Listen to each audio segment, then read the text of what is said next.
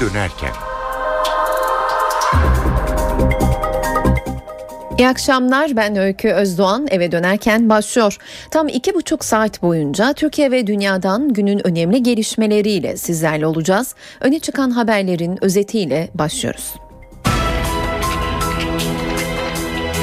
Askerlik süresini 15 aydan 12 aya indiren düzenleme bugünkü Bakanlar Kurulu toplantısında masaya yatırılıyor. Genelkurmay toplantı sürerken yaptığı yazılı açıklamayla düzenlemenin geçerlilik tarihinin 1 Mart 2014 olmasını teklif etti. Genelkurmay Başkanı Orgeneral Necdet Özel, balyoz kararları hakkında sessiz kaldığı yönündeki eleştirilere yanıt verdi. Özel açıklamasında kamu görevlisi olduğuna dikkat çekti. Yargı kararının vicdani muhasebesini millet yapmalı dedi. Orta Doğu Teknik Üniversitesi'nde gece yarısı ağaçların kesilmesiyle başlayan gerginlik büyüyor. Eleştirilerin odağındaki isim Ankara Büyükşehir Baş Belediye Başkanı Melih Gökçek basın toplantısı düzenledi ve üniversiteye olay çıkmaması için gece yarısı girildiğini söyledi. Gökçek sökülen ağaçların yerine yenilerinin dikileceğini de ifade etti. Bilinçsiz antibiyotik kullanımı bakterileri dirençli hale getirdi. Uzmanlar bu durumu kamu sağlığına yönelik en büyük tehdit olarak niteliyor.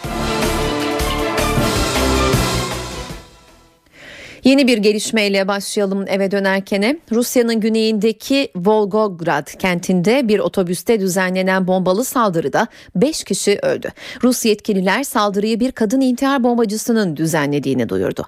Patlama 40 yolcu taşıyan otobüste meydana geldi. 5 kişinin öldüğü olayda onu ağır 20 kişi de yaralandı. Rus yetkililer terör saldırısı dedi. Rusya Müslümanların yoğun yaşadığı bu bölgede ayrılıkçı militanlarla mücadele ettiğini söylüyor.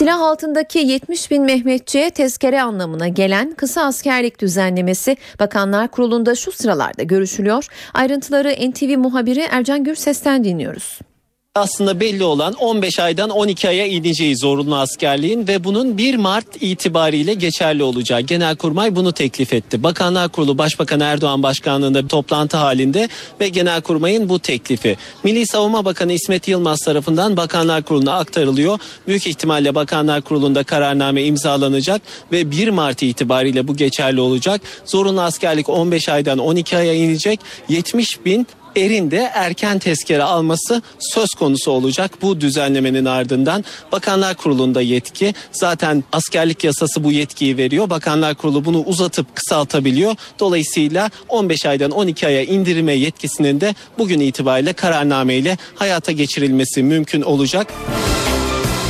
Genelkurmay Başkanlığı askerliği kısaltan düzenlemenin başlangıç tarihinin 1 Mart 2014 olması için Savunma Bakanlığı'na teklif sundu. Silahlı kuvvetler uygulamanın başlangıç tarihinin 1 Mart 2014 olmasını teklif etti.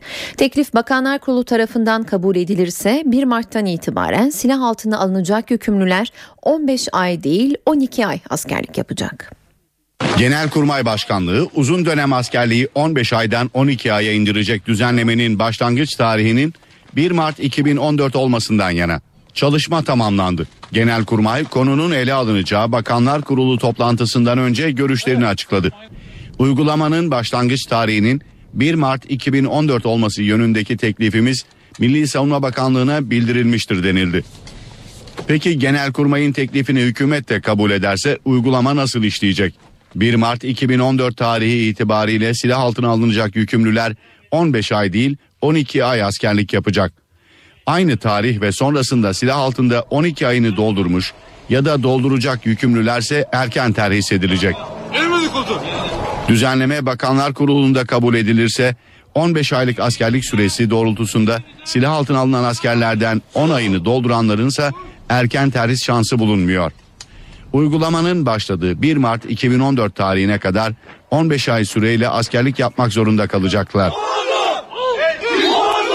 Yeni uygulamada yıllık celp sayısı da 4 olacak. Askerliğin 12 aya indirilmesiyle ilk anda terhis olacak asker sayısının ise önceki tahminlerde olduğu gibi yine yaklaşık 70 bin olması bekleniyor. Yargıtay'ın balyoz davası kararının ardından bazı Türk Silahlı Kuvvetleri mensuplarının sessiz kalmakla eleştirildiği Genelkurmay Başkanı Orgeneral Necdet Özel tepkilere bugün yaptığı açıklamayla yanıt verdi. Özel bir kamu görevlisinin konuşacağı konuyu yeri, zamanı ve muhataplarını doğru analiz etmesi gerektiğini düşünüyorum ifadesini kullandı. Bir kamu görevlisinin konuşacağı konuyu, yeri, zamanı ve muhataplarını doğru analiz etmesi gerektiğini düşünüyorum. Bu nedenle mümkün oldukça konuşmamaya ve gündemde olmamaya gayret sarf ediyorum. Genelkurmay Başkanı Orgeneral Necdet Özel, balyoz davası kararlarına karşı susuyor eleştirilerine ilk kez yanıt verdi. Özel yazılı açıklama yaptı, Genelkurmay Başkanı'nın kamu görevlisi olduğunun altını çizdi. Orgeneral Özel, tutuklu personelin ve aile bireylerinin acısını ve üzüntüsünü ailemle birlikte yüreğimizde hissediyoruz ifadelerini kullandı. Özel eleştirileri yıkıcı, mesnetsiz ve tahrik edici saldırılar olarak nitelendirdi. Tarihi davalarla ilgili verilen yargı kararlarının ihtisas sahipleri tarafından tartışılmasının, sonuçlarının yürütme ve yasama organları tarafından değerlendirilmesinin ve vicdani muhasebesinin de yüce milletimiz tarafından yapılmasının daha doğru olduğunu düşünüyorum. Orgeneral Özel, Yargıtay kararına denizci karacı ayrımı yapılarak getirilen eleştirileri ise nifak girişimi olarak değerlendirdi. Karar sonrası tahliye edilen arkadaşlarımın çoğunluğunun Kara Kuvvetleri Komutanlığı mensubu olduğu ifade edilerek Türk Silahlı Kuvvetleri içinde ayrımcılık yapma, nifak sokma ve huzur bozmaya yönelik girişimleri kınıyorum. Özel'e getirilen eleştirilerden biri de Ekim 2011'de Hassal'a yaptığı ziyarette tahliye sözü verdiği iddiasıydı. Özel bu ziyaretin sadece moral amaçlı olduğunu hatırlattı. Ziyaretimin amacı sorumlu ve vefalı bir kişi olarak arkadaşlarımı dinlemek, onlar için hukuki ve idari olarak neler yapabileceğimi belirlemek ve her şeyden önemlisi moral vermekti.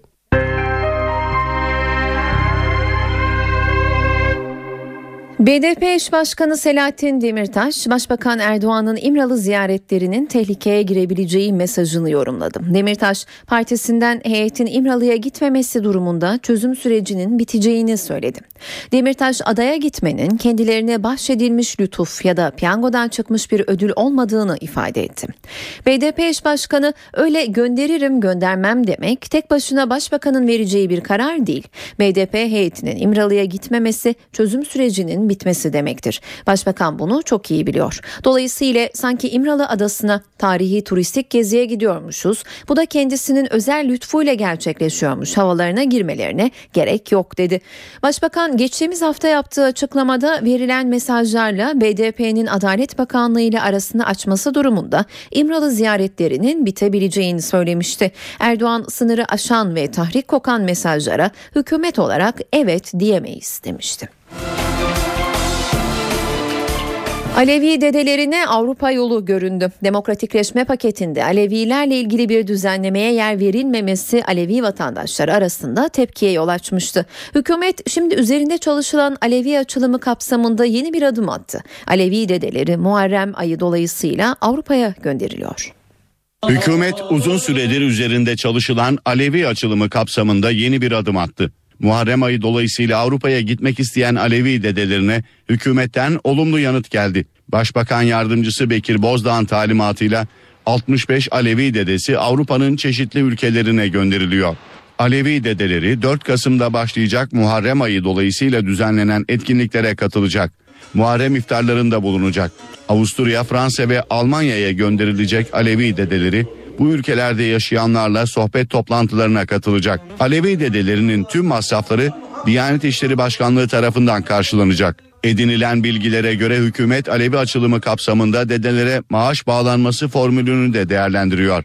Ancak Alevi derneklerinin önemli bölümü maaş bağlanma önerisine karşı çıkıyor.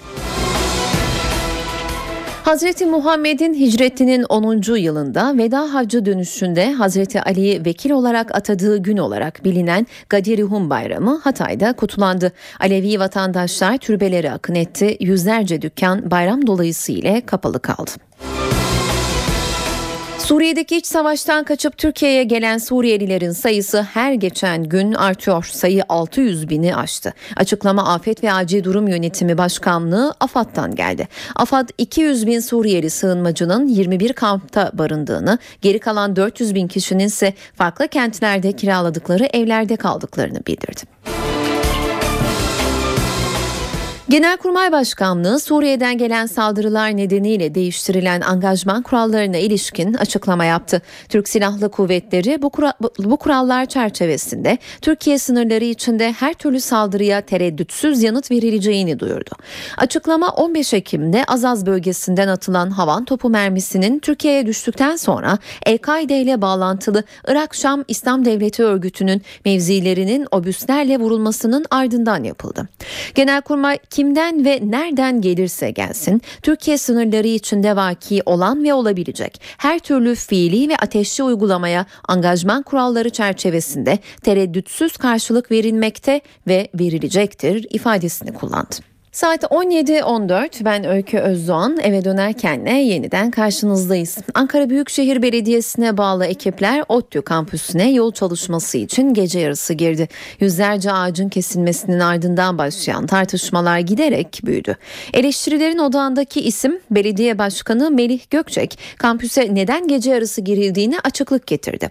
Gökçek olay çıkmaması için bu zaman dilimini tercih ettik dedi. Gökçek kesilen ağaçların yerine 10 katı kadar ağaç dikileceğini söyledi. İstedik ki mümkün olduğu kadar herhangi bir hadise olmadan kimseye zarar verilmeden bu işler gerçekleşsin. Ankara Büyükşehir Belediye Başkanı Melih Gökçek, yol çalışmaları için ODTÜ kampüsüne gece yarısı girilmesini bu sözlerle açıkladı. Gökçek kesilen ağaçların yerine yenilerinin dikileceğini söyledi. En az oradan kaldırmış olduğumuz ağaçların 10 katı kadar ağacı, yetişkin ağacı, fidan değil dikkatinizi çekerim. Ağacı diledikleri yere dikmek. Şu anda da e, Orta Doğu Teknik Üniversitesi bizden böyle bir talepte bulunduğu takdirde hemen biz ağaçlarımızı bugün itibarıyla diledikleri yere dikmeye hazırız. Gökçek yol çalışmalarını protesto eden CHP milletvekilleri ve eylemcilere seslendi. Kamu kurumu faaliyetlerinin yürütülmesine engel olunması halinde bir yıldan üç yıla kadar hapis cezasına hükmolunur diyor Türk Ceza Kanunu'nun 113. maddesi. Yani buradaki bizim çalışmalarımıza bundan sonra mani olmaya çalışan milletvekilleri dahil bu tip faaliyetler içerisine girirlerse biz Ankara Büyükşehir Belediyesi olarak bu konuda şikayetçi olacağız. Konuyla ilgili yeni bir gelişmeyi aktaralım hemen. ODTÜ öğrencileri, ODTÜ mezunları derneği ve eğitim sen üyeleri şu sıralarda Orta Doğu Teknik Üniversitesi'nde toplanıyor. 5000 fidan dikiyoruz. Fidanını, kazmanı, küreğini kap gel sloganıyla yapılan çağrıya katılım yüksek. Eyleme bazı CHP'li vekiller de katılıyor. Okullarda bir dönem kapandı. Milli Eğitim Bakanlığı okullardaki sözlü notu uygulamasına son verdi. Sözlü yerine öğrenciye okul içindeki davranış, derse katılım, ilgi, beceri ve arkadaşlarıyla uyumuna göre performans notu verilecek. Eğitimciler yeni uygulamadan memnun. Milli Eğitim Bakanlığı okullarda sözlü notu uygulamasını kaldırdı. Öğrencilere artık sözlü notu yerine performans notları verilecek. Performans çalışmaları öğrencinin okuldaki davranış, derse katılım ve becerilerini kapsayacak. Öğrencilerin arkadaşlarıyla uyumuna bakılacak. Öğretmen gözetiminde yapılacak bireysel ve grup çalışmalarındaki başarı dikkate alınacak. Eğitimciler yeni uygulamadan memnun. Önceden e, sadece kısa olarak değerlendiriliyordu. E, çocuk o gün bazen çalışamıyor. O yüzden olumsuzdu. Şimdi daha olumlu diye düşünüyorum ben şahsen. Öğrencilerin yeni modelin avantajları konusunda şüpheleri var. Yani sözlü bana göre zaten yıllardır uygulanan bir şey değildi. Yani şu an yürürlükten kalkmış olması etkili değil bana göre. Çünkü yani ben lise sonundayım şu an. Şu ana kadar bir kere bile sözlüğe kalktığımı hatırlamıyorum açıkçası. Sözlü olayı zaten garipti yani. yani hocalar böyle bize soru soruyordu. Strese giriyorduk. Demokratikleşme paketiyle birlikte okullarda okunmasına son verilen öğrenci andı davası konu dava konusu oldu. Cumhuriyet Halk Partisi İstanbul Milletvekili Mahmut Tanal, öğrenci andını kaldıran yönetmeliğin iptali ve yürütmenin durdurulması istemiyle Danıştay'a dava açtı. Tanal dava dilekçesinde öğrenci andının iptali istemiyle 2010 yılında açılan bir davanın Danıştay 8. Dairesi tarafından reddedildiğini hatırlattı. Öğrenci andının çocuklara milli bilim bilinç kazandırdığını savunan Tanal, öğrenci andı uygulamasının kaldırılmasının hiçbir hukuki dayanağının olmadığını belirtti. Yine Yine CHP'den bir haberle devam ediyoruz ancak bu kez haberin konusu farklı. Mustafa Sarıgül CHP'den aday olacak mı? Konuya ilişkin hem Sarıgül hem de CHP cephesinden açıklamalar geldi. Genel Başkan Yardımcısı Adnan Keskin herkes gibi Sarıgül de başvuracaktır dedi. Sarıgül ise başvuru yapmayacağı yönündeki haberleri yalanladı. Süreci olumlu sonuçlandırmak için üzerime düşeni yerine getireceğim dedi. Cumhuriyet Halk Partisi tarihi bir gün yazılacaksa Mustafa Sarıgül olmadan o tarihi yazmak mümkün değil. Mustafa Sarıgül'ün bu açıklamasına CHP'nin örgütlerden sorumlu Genel Başkan Yardımcısı Adnan Keskin'den yanıt geldi. Keskin, CHP hepimizden büyüktür dedi. Herhalde gençlik kolu, gençlik kollarında çalıştığını, ihraç edildiğini, ihracdan sonra bir takım tartışmalar yaşandığını dile getirmek amacıyla söyledi. Yoksa o konuda Cumhuriyet Halk Partisi ile kendisini özdeştirmeye kalkması söz konusu olamaz. Sarıgül'ün CHP'ye katılımı da tartışılmaya devam ediyor. Genel Merkez Yönetimi Sarıgül'ün başvuruda bulunması gerektiğini vurguluyor. Herkes gibi Mustafa da Cumhuriyet Halk Partisi'ne başvuracaktır. Diğer arkadaşlarımızda hangi işlem yapıldıysa Mustafa Sarıgül'le de aynı işlem yapılacaktır. Mustafa Sarıgül'dense başvuruda bulunabileceği sinyali geldi. Süreci olumlu sonuçlandırmak için üzerimize düşeni yerine getireceğimizden kimsenin kuşkusu olmasın dedi. Genel Başkan Yardımcısı Adnan Keskin, eski Genel Başkan Deniz Baykal'ın Sarıgül'ü istemediği iddialarına da yanıt verdi. Niçin sorun yaratsın? Cumhuriyet Halk Partisi'ne genel başkanlık yapmış, genel sekreterlik yapmış, grup başkanlığı yapmış, Deniz Baykal gibi bu partiye ömrünü vermiş bir insanın Cumhuriyet Halk Partisi'nin başarısından öte bir şey düşünmesini ben düşünemiyorum bile.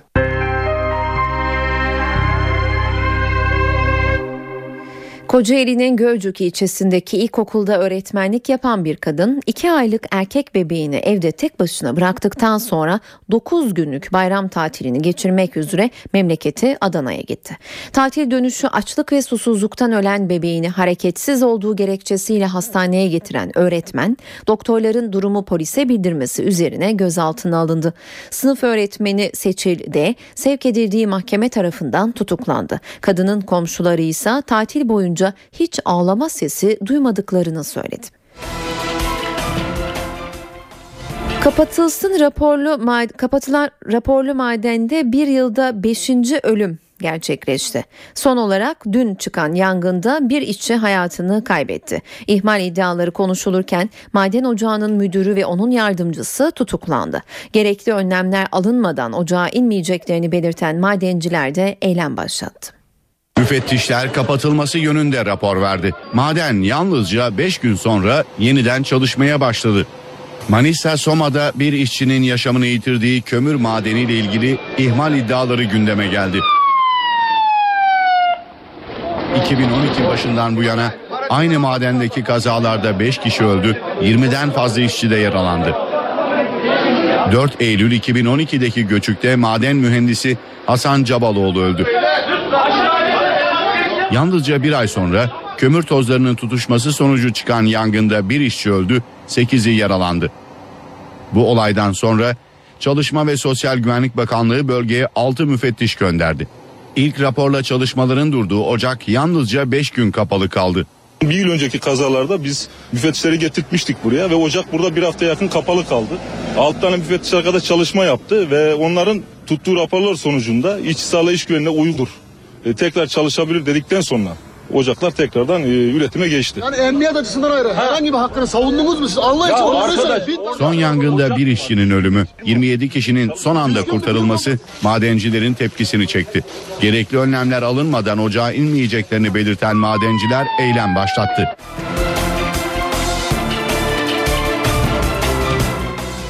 Dopingten ölüme çifte soruşturma. Vücut geliştirme şampiyonu Şahin İrenci'nin kullandığı doping ilaçları yüzünden hayatını kaybetmesinin ardından hem Sağlık Bakanlığı hem de Gençlik ve Spor Bakanlığı soruşturma başlattı.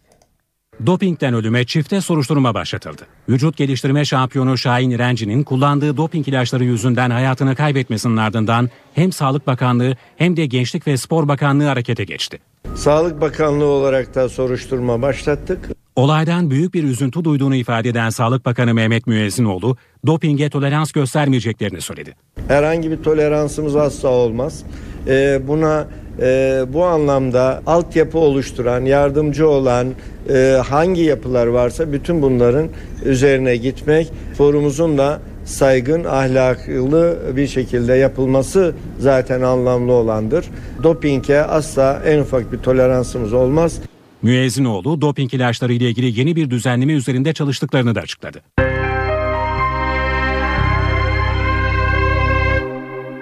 Türkiye'nin en büyük şehir hastanesinin temeli yarın atılıyor. Ankara Etlik'te inşa edilecek hastanenin temeli yarın Başbakan Erdoğan tarafından atılacak. Teknik özelliklere ilişkin bilgi veren Sağlık Bakanı Mehmet Müezzinoğlu hastanenin 3566 yatak kapasiteli olacağını söyledi. Türkiye'nin en büyük şehir hastanesi başkent Ankara'da inşa edilecek.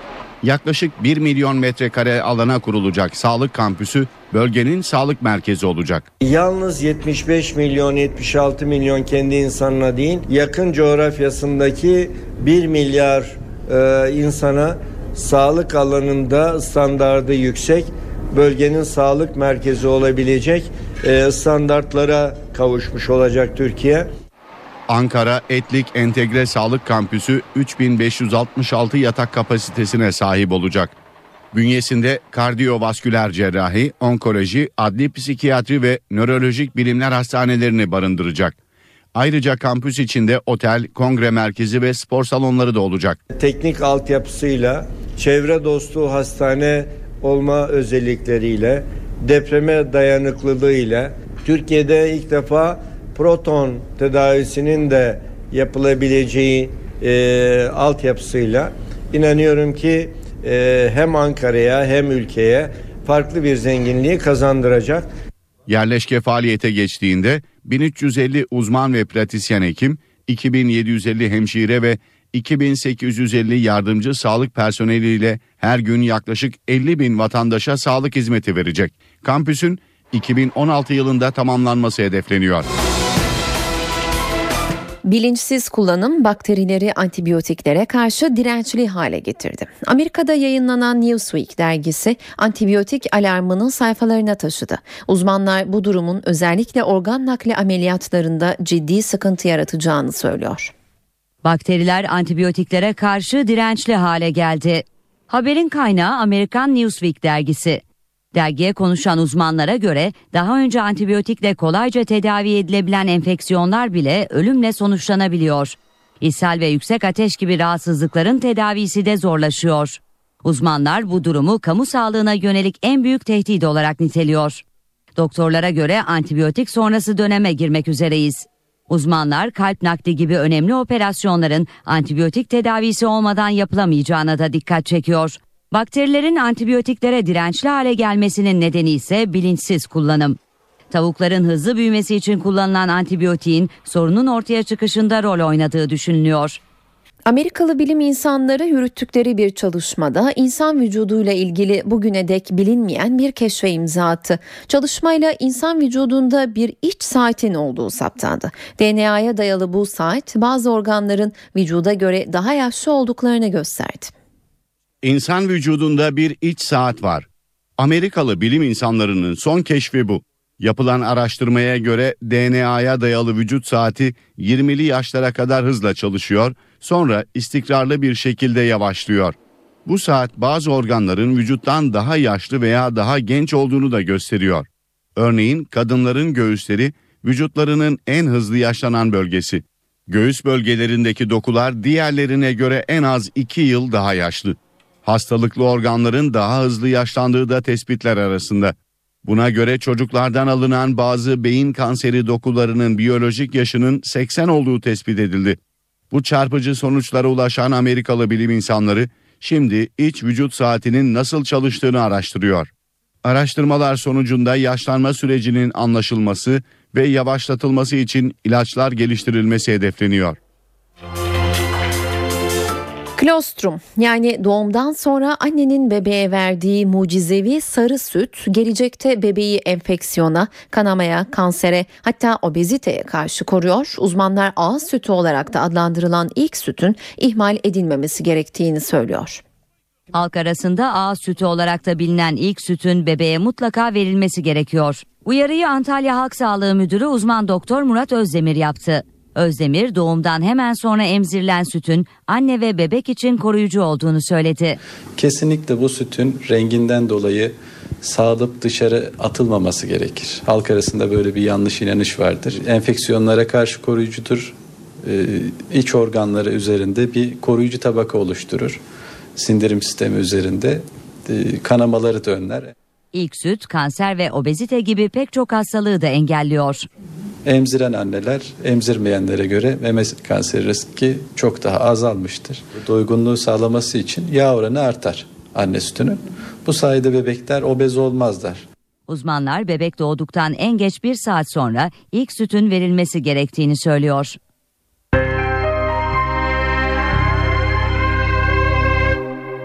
Başbakan Yardımcısı Ali Babacan kredi kartı harcamalarına ilişkin konuştu. Babacan kazanıp harcıyorsak sorun yok. Ancak kazanmadığı kazandığımızdan fazla harcadığımızda sorun ortaya çıkıyor dedi.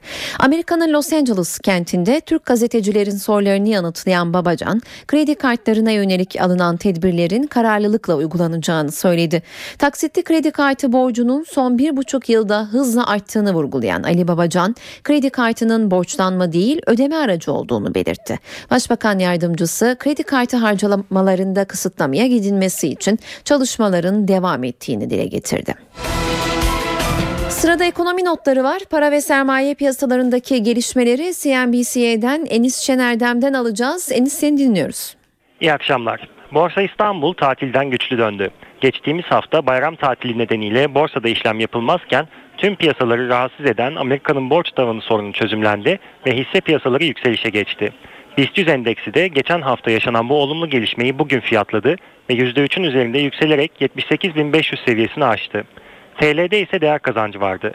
Dolar TL sabah saatlerinde 1.96'lara kadar geriledi. Ancak günün, günün ilerleyen saatlerinde gelen döviz talebiyle kur tekrar 1.97.50'nin üzerine çıktı. Yurt dışında gündem tekrar Amerikan Merkez Bankası Fed'in politikaları haline gelmiş durumda. Bu hafta açıklanacak verilerde Fed'in atabileceği adımların sinyalleri aranacak. Analistler ABD'den gelecek verilerin zayıf olması halinde Türkiye gibi gelişen piyasalarda olumlu görünümün devam edebileceği görüşünde. Altın tarafında da toparlanma var. Spot altın tekrar 1300 dolar seviyesini aştı. Uzmanlar spot altının uzun süredir devam eden düşüş trendini kırmaya yaklaştığını belirtiyor. Öykü.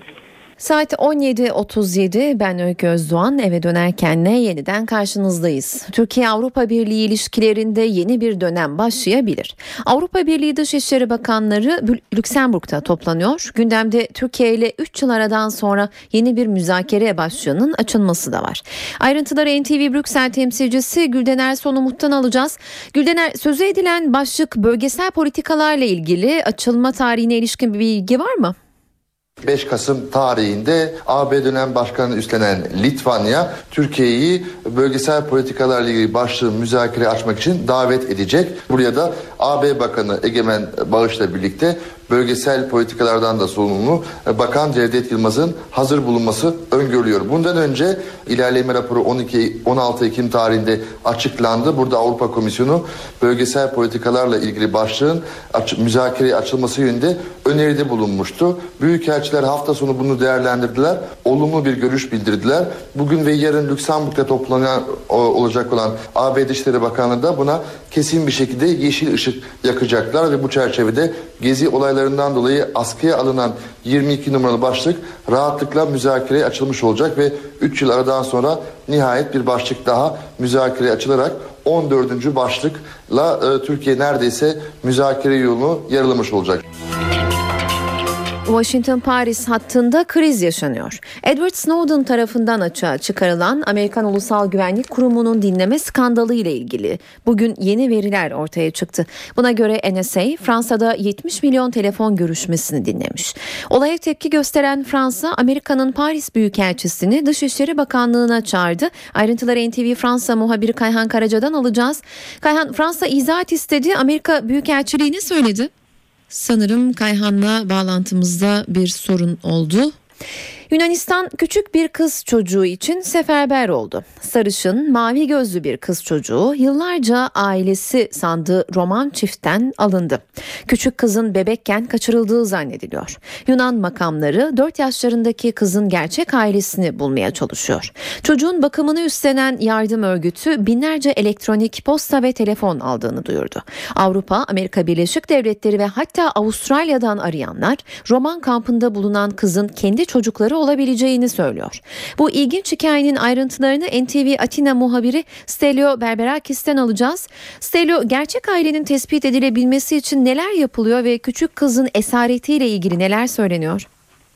Ee, evet bu, bu e, gerçekten ya burada ve dünya kamuoyunda galiba şok etkisi yarattı bu üç gün süren e, bu hikaye öykü. E, şöyle ki Yunan makamları şu anda e, yani az önce açıklandı zaten bu diş e, nizamında ve çenesinde yap, yapılan bilimsel bir araştırmanın sonucunda kız çocuğunun 4 değil 5 ile 6 yaşlar arasında olduğunu tespit etti ve dolayısıyla tabii e, 2009'dan sonra değil de 2007'den sonra çocuklarını kaybeden bütün dünya ülkelerindeki Interpol'lerle işbirliği içinde Yunan makamları. Ayrıca bu çocuğun e, milletinin yani ırkının nereden olabileceğini öğrenebilmek için de e, bugün ya da en geç yarına kadar size verilen bilgilere göre öykü e, kafatasında bazı ölçümler yapılacak. Bu biraz tabii ırkçılığa kaçan bir şey diyeceksiniz ama e, e, çocuğun yüz hatları, gözleri, sarışın olması, deri rengi bütün bunlar e, güvenlik makamları ve buradaki uzmanlara göre tabii ki e, bu kız çocuğunun e, Kuzey Avrupa ülkelerinden yani veya işte Rusya, Kanada'ya kadar uzanan e, Kuzey Yarım Küre e, de yaşayanların e, yaşayan insan tiplerine benzettikleri için o ülkelerde daha çok çocuklarını kaybeden ailelerle temasa geçmeye çalışıyorlar. Hı hı. Tabii çocuk işkence işkence görmüş değil yani oradaki insanların da e, yaptıkları e, işte basına verdikleri bilgilerde röportajlar yayınlanıyor sürekli öykü. Fakat çocuk hiçbir dil bilmiyor mesela yani bu hı. roman dilinden başka ki onda çatpat konuşuyormuş e, bir, çevresiyle pek ilgilenemiyormuş. Yani bir, te, e, bir, e, bir temas kuramıyormuş çocuk. Dolayısıyla burada çocuk tebessümü adı altında bir esirgeme kurumu var. E, şu anda o tedavi altına alınmıştı zaten. O diğer çocuklarla beraber ve çocuk e, psikio, e, psikiyatralı, e, psikiyatralarının e, psikiyatraların e, yardımıyla e, çocuğun e, menşeinin e, menşei bulunmaya çalışılıyor. Yani böyle bir süreç e, evet. başladı ve e, iki gündür üst üste e, bütün radyo ve televizyonlar tabii, tabii yabancı basın da çok büyük ilgi gösteriyor. Bunlar yayınlanıyor öykü. Peki Stelio teşekkürler. NTV Atina muhabiri Stelio Berberakis telefon hattımızdaydı. Bu hikaye akıllara Mayıs 2007 tarihinde 3 yaşındayken kaybolan Madeleine McCain'i getiriyor. Küçük McCain anne ve babasıyla tatil için gittiği Portekiz'in Luz kentinde kaybolmuştu. Dedektifler 6 yıldır İngiliz kızın izini sürüyor. Ancak halen sonuca ulaşılmış değil. Geçtiğimiz günlerde iki tanığın tariflerine göre temsili resimler hazırlandı. Aile eşkalin belirlenmesinden umutlu olduğunu söylüyor. İngiliz kız annesi ve babasının yemek yemek için 120 metre uzaklıktaki restorana gittiği sırada otel odasından kaçırılmıştı. Az önce NTV Fransa muhabiri Kayhan Karaca ile telefon bağlantımızda bir problem olmuştu. Şimdi Kayhan e, hattımızda. Beni duyabiliyor musun Kayhan? Evet. E, Washington Paris hattındaki e, krizden bahsediyorduk. Edward Snowden tarafından açığa çıkarılan e, Amerikan Ulusal Güvenlik Kurumu'nun dinleme skandalı ile ilgili e, Fransa izahat istedi. Amerikalı Büyükelçi ne söyledi Kayhan? Evet, e, bu dinleme skandalı ile ilgili yeni bir e, belge daha ortaya çıktı. Daha doğrusu Fransız Le Monde gazetesi e, bunu bugün ortaya döktü. E, gazete aslında geçen Temmuz ayında da bu konuyla ilgili e, çarpıcı belgeler e, sunmuş. E, olağanüstü yankı yaratmıştı. E, o tarihte Temmuz ayında e, Fransız istihbarat birimlerinin e, birimlerini kaynak göstererek belgeler e, sunmuştu Le Monde gazetesi. Bu sefer ise e, bu dinleme skandalını ortaya çıkaran eski e, Amerikan istihbaratçı ve şu anda Rusya'da sığınmacı olan Edward Snowden ile e, beraber e, çalışan hatta onunla ilk röportajı Hong Kong'da yapan e, gazeteci Glenn Greenwald ile işbirliği içinde e, elde ettiği belgeleri yayınladı bugün e, gazete. E, tabii Fransız gazetesi olduğu için öncelikle Fransa'yı ilgilendiren bölümlerini bugün yayınladı ama e, Fransız yorumcular, gözlemciler gazetenin elinde başka ülkelerle ilgili belgeler olabileceğini de belirtmekteler. Gazetenin yayınladığı e, belgeler belgelerde örnek vermek gerekirse e, Fransa'da e, milyonlarca telefon görüşmesinin Amerikan İstihbarat Birimi NSA tarafından e, keyfi biçimde e, teknik takibe alındığı ve kaydedildiği belirtiliyor. Ve daha somut bir örnek vermek gerekirse 10 Aralık 2002 8 Ocak 2003 tarihleri arasında yani bir aylık bir dönemde Fransa'da 70 milyondan fazla te- telefon görüşmesinin keyfi e, biçimde e, Amerikan istihbarat tarafından e, teknik takibe alındığı ve kaydedildiği belirtilmekte burada. E, belli telefon numaralarında yapılan görüşmelerin otomatik olarak bir sinyalle kaydedildiği e, belirtiliyor gazete tarafından. Bu telefon e, görüşmelerine ek olarak SMS mesajları, elektronik po- posta ve her türlü dijital mesajlaşmanın da bu keyfi teknik takip programlarının parçası olduğu belirtilmekte. Hatta deniz altındaki kablo ve internet altyapısıyla gerçekleştirilen iletişimlerin de bunlara dahil olduğunu belirtiyor e, Fransız gazetesi. Yine Le Monde e, tüm bu e, teknik takibin sadece terör şüphelilerini değil aynı zamanda iş ve siyaset dünyasını da hedef aldığını e, belirtmekte. Fransa'yı da işte e, aslında rahatsız eden nokta burada. Zira Fransızlar e, ekonomik casusluk, e, stratejik devlet sırlarının ABD'nin önüne geçmesi ve özel yaşamla ilgili bilgilerin şantaj aracı olarak kullanılmasından e, kaygı duymaktalar. Loman özellikle burada NSA'nın e, bu teknik takip konusunda İngiliz istihbaratından destek aldığını da not ediyor. Yine e, göre e, NSA ayrıca Google, Facebook, Microsoft ve Yahoo gibi ABD merkezli internet servisi sağlayıcılarının veri tabanlarına da kolayca girdiğini aktarıyor. Hatta bu ABD şirketleriyle sınırlı kalmayıp Fransız, Vanadu ve Alcatel gibi e, internet şirketlerinin de veri tabanlarına e, Amerikan istihbaratının sızmış olabileceğini belirtiyor. Tüm bu haber e, olan bir bomba etkisi yarattı sabah saatlerinde Fransa'da ve e, Başbakan, Fransa Başbakanı, İçişleri Bakanı ve İçişleri Bakanı e, tek bir ağızdan ayrı ayrı e, şok oldukları mesajları e, verdiler. Ve e, Fransa Dışişleri Bakanlığı derhal e, ABD'nin e, Paris Büyükelçisini Fransız Dışişleri Bakanlığı'na çağırıp kendisine bir nota verdi ve kendisinden e, tatmin edici açıklama istendi. ABD Dışişleri Bakanı John Kerry e, Suriye konusunu görüşmek üzere yarın Paris'te olacak ancak e, daha şimdiden Fransız yetkililerin Kerry'nin önüne bu NSA dosyasını e, koyacakları açık biçimde belirtiliyor. Teşekkürler Kayhan. NTV Fransa muhabiri Kayhan Karaca telefon hattımızdaydı. Eve dönerken spor gündemindeki gelişmelerle devam edelim. Spor Toto Süper Lig 8. hafta kapanış maçları bugün oynanacak. Lider Fenerbahçe'nin takipçisi Beşiktaş 8. hafta mücadelesinde bugün Çaykur Rizespor'u konuk edecek. Siyah beyazların 4 maçlık cezası da bu karşılaşmayla başlayacak. Şimdi maç öncesi bilgileri NTV Spor muhabiri Evren Göz aktaracak. Beşiktaş Çaykur Rizespor'la saat 20'de karşı karşıya gelecek. Bu zorlu mücadeleyi Yunus Yıldırım yönetecek. Beşiktaş'ın cezası sebebiyle yalnızca kadınlar ve 12 yaş altı çocukların takip edebileceği mücadele öncesi.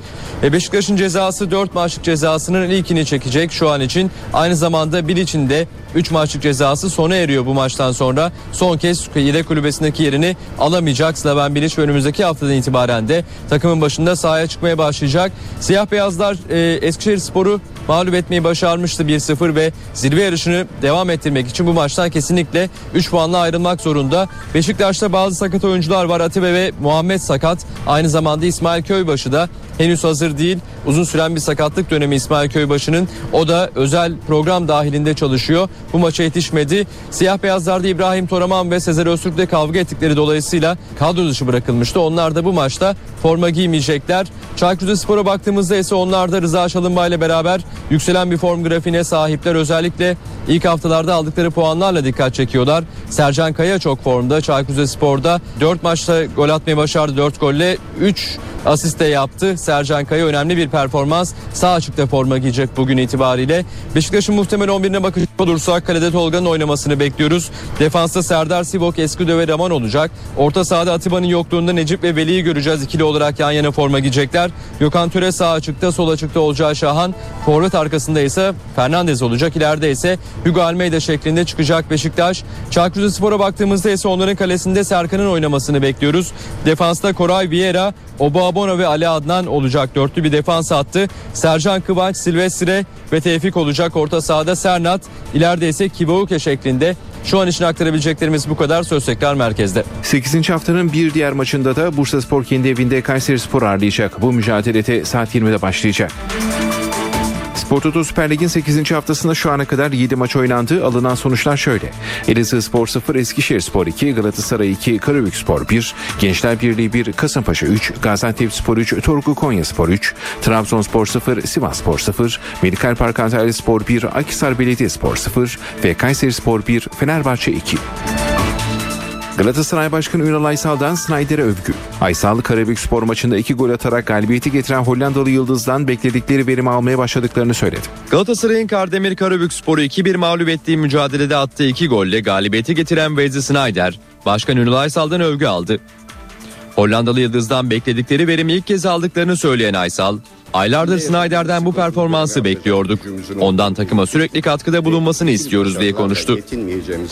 Kulüp televizyonuna açıklamalarda bulunan Galatasaray Başkanı, takımın durumu hakkında da konuştu. Galatasaray'ın puan kaybının 11 olduğunu vurgulayan Aysal, puan kaybımız çok fazla ama taraftar desteğinin hiç azalmamasını bekliyorum dedi. Wesley Snyder'in yükselen form grafiği teknik heyeti de memnun etti. Roberto Mancini'nin onu bir de benimle görün dediği Hollandalı Yıldız, Dünya Kupası grup elemelerindeki Türkiye maçında kaydettiği golün ardından Kardemir Karabük spor ağlarını da iki kez havalandırarak kendisinden beklenen futbolu oynamaya başladı. Ayrıca Snyder Kardemir Karabük spor maçında 10.446 metre koşarak Selçuk İnan'dan sonra takımın en çok mesafe kat eden oyuncusu oldu. Galatasaray'ın Hollandalı yıldızı Wesley Sneijder transfer haberlerini yalanladı. Chelsea ile ismi geçen Sneijder takımdan ayrılmayı düşünmediğini söyledi. Lig TV'ye konuşan Sneijder transfer haberlerinin teknik direktör Jose Mourinho ile iyi ilişkilerinden kaynaklandığını savundu. Galatasaray'da mutlu olduğunu ifade eden yıldız futbolcu İstanbul'u ve kulübümü seviyorum ayrılmaya niyetim yok dedi. Sneijder teknik direktör Fatih Terim'le ayrılmadan önce aralarında sorun olduğu yönündeki iddiaları da yanıtladı. Deneyimli teknik adamla hiçbir problem yaşamadığını ifade eden Snyder, milli takımda aldığı galibiyetler sonrası Fatih Terim'e mesaj attım, kutladım. O zaman bizim de teknik direktörümüzdü. Ayrıldıktan sonra çıkan haberler beni üzdü diye konuştu. Türkiye'ye attığı gol sonrası sevinmeyen Hollandalı futbolcu yaşadığı o anı, bu ülkede yaşıyorum, futbol oynuyorum ve para kazanıyorum. Saygımdan dolayı attığım gol sonrası sevinmedim sözleriyle yanıtladı. 60 maddede uzlaşma arayışı. İktidar ve ana muhalefetin temsilcileri yeni anayasa çalışmalarında üzerinde mutabakata varılan maddelerle ilgili çarşamba günü bir görüşme gerçekleştirecek.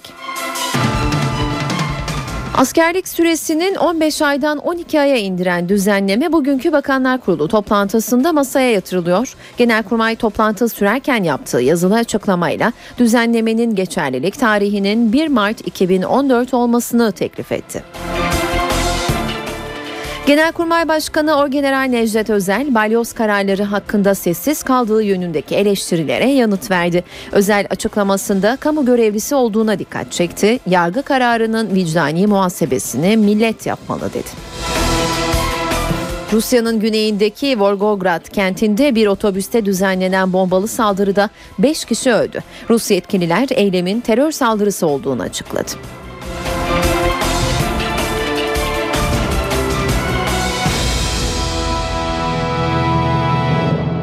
Meclis Anayasa Uzlaşma Komisyonu'nun üzerinde uzlaşmaya vardığı 60 maddeyi kapsayacak bir anayasa değişikliğinin yapılıp yapılmayacağını tartışıyor. Bu konuda bugün önemli bir gelişme yaşandı. İki yıllık çalışma sonunda üzerinde uzlaşılan maddelerin yasalaştırılması konusunda AK Parti ile CHP'nin temsilcilerinin çarşamba günü bir araya geleceği açıklandı. Bayram öncesi açıklama yapan CHP Anayasa Uzlaşma Komisyonu üyesi Atilla Kart, uzlaşılan bölümlerin çıkarılmasından yana olduklarını ifade etmişti. Genelkurmay Başkanlığı askerliği kısaltan düzenlemenin başlangıç tarihinin 1 Mart 2014 olması için Savunma Bakanlığı'na teklif sundu. Silahlı kuvvetler uygulamanın başlangıç tarihinin 1 Mart 2014 olmasını teklif etti. Teklif Bakanlar Kurulu tarafından kabul edilirse 1 Mart'tan itibaren silah altına alınacak yükümlüler 15 ay değil 12 ay askerlik yapacak. Genelkurmay Başkanlığı uzun dönem askerliği 15 aydan 12 aya indirecek düzenlemenin başlangıç tarihinin 1 Mart 2014 olmasından yana. Çalışma tamamlandı. Genelkurmay konunun ele alınacağı Bakanlar Kurulu toplantısından önce görüşlerini açıkladı. Uygulamanın başlangıç tarihinin 1 Mart 2014 olması yönündeki teklifimiz Milli Savunma Bakanlığı'na bildirilmiştir denildi. Peki Genelkurmay'ın teklifini hükümet de kabul ederse uygulama nasıl işleyecek? 1 Mart 2014 tarihi itibariyle silah altına alınacak yükümlüler 15 ay değil 12 ay askerlik yapacak. Aynı tarih ve sonrasında silah altında 12 ayını doldurmuş ya da dolduracak yükümlülerse erken terhis edilecek. Düzenleme Bakanlar Kurulu'nda kabul edilirse 15 aylık askerlik süresi doğrultusunda silah altına alınan askerlerden 10 ayını dolduranlarınsa erken terhis şansı bulunmuyor. Uygulamanın başladığı 1 Mart 2014 tarihine kadar 15 ay süreyle askerlik yapmak zorunda kalacaklar. Yeni uygulamada yıllık celp sayısı da 4 olacak. Askerliğin 12 aya indirilmesiyle ilk anda terhis olacak asker sayısının ise önceki tahminlerde olduğu gibi yine yaklaşık 70 bin olması bekleniyor. Yargıtay'ın balyoz davası kararının ardından bazı silahlı kuvvetleri mensuplarının sessiz kalmakla eleştirdiği Genelkurmay Başkanı Orgeneral Necdet Özel tepkilere bugün yaptığı açıklamayla yanıt verdi. Özel bir kamu görevlisinin konuşacağı konuyu, yeri, zamanı ve muhataplarını doğru analiz etmesi gerektiğini düşünüyorum ifadesini kullandı. Bir kamu görevlisinin konuşacağı konuyu, yeri, zamanı ve muhataplarını doğru analiz etmesi gerektiğini düşünüyorum. Bu nedenle mümkün oldukça konuşmamaya ve gündemde olmamaya gayret sarf ediyorum. Genelkurmay Başkanı Orgeneral Necdet Özel, balyoz davası kararlarına karşı susuyor eleştirilerine ilk kez yanıt verdi. Özel yazılı açıklama yaptı, Genelkurmay Başkanı'nın kamu görevlisi olduğunun altını çizdi. Orgeneral Özel, tutuklu personelin ve aile bireylerinin acısını ve üzüntüsünü ailemle birlikte yüreğimizde hissediyoruz ifadelerini kullandı. Özel eleştirileri yıkıcı, mesnetsiz ve tahrik edici saldırılar olarak nitelendirdi. Tarihi davalarla ilgili verilen yargı kararlarının ihtisas sahipleri tarafından tartışılmasının, sonuçlarının yürütme ve yasama organları tarafından değerlendirilmesinin ve vicdani muhasebesinin de yüce milletimiz tarafından yapılmasının daha doğru olduğunu düşünüyorum. Orgeneral Özel, Yargıtay kararına denizci karacı ayrımı yapılarak getirilen eleştirileri ise nifak girişim olarak değerlendirdi. Karar sonrası tahliye edilen arkadaşlarımın çoğunluğunun Kara Kuvvetleri Komutanlığı mensubu olduğu ifade edilerek Türk Silahlı Kuvvetleri içinde ayrımcılık yapma, nifak sokma ve huzur bozmaya yönelik girişimleri kınıyorum. Özel'e getirilen eleştirilerden biri de Ekim 2011'de Hassal'a yaptığı ziyarette tahliye sözü verdiği iddiasıydı. Özel bu ziyaretin sadece moral amaçlı olduğunu hatırlattı. Ziyaretimin amacı sorumlu ve vefalı bir kişi olarak arkadaşlarımı dinlemek, onlar için hukuki ve idari olarak neler yapabileceğimi belirlemek ve her şeyden önemlisi moral vermekti. Cumhuriyet Halk Partisi'nden bir grup vekil cezaevinde bulunan meslektaşlarıyla ilgili rapor hazırladı. Raporda halen tutuklu bulunan milletvekillerine ilişkin tespitlerin yanı sıra geçmişte benzer durumlarda kalmış olan isimler de yer aldı. Tutuklu vekiller raporu hazırlanmış olan bu rapor aslında Türk demokrasi tarihinin yazılı bir utanç belgesidir. CHP Cezaevi Komisyonu üyeleri tutuklu milletvekillerini ziyaret etti. İzlenimlerini raporlaştırdı. Dünyanın en çok tutuklu öğrencisini, dünyanın en çok tutuklu sendikacısını, avukatını, gazetecisini, bilim insanını cezaevlerinde ziyaret eden milletvekili olarak tarihe geçtik. Bu raporu Cumhuriyet Halk Partisi Cezaevi Komisyonu hazırlamamıştır. Bu rapor tamamen AKP'nin eseridir.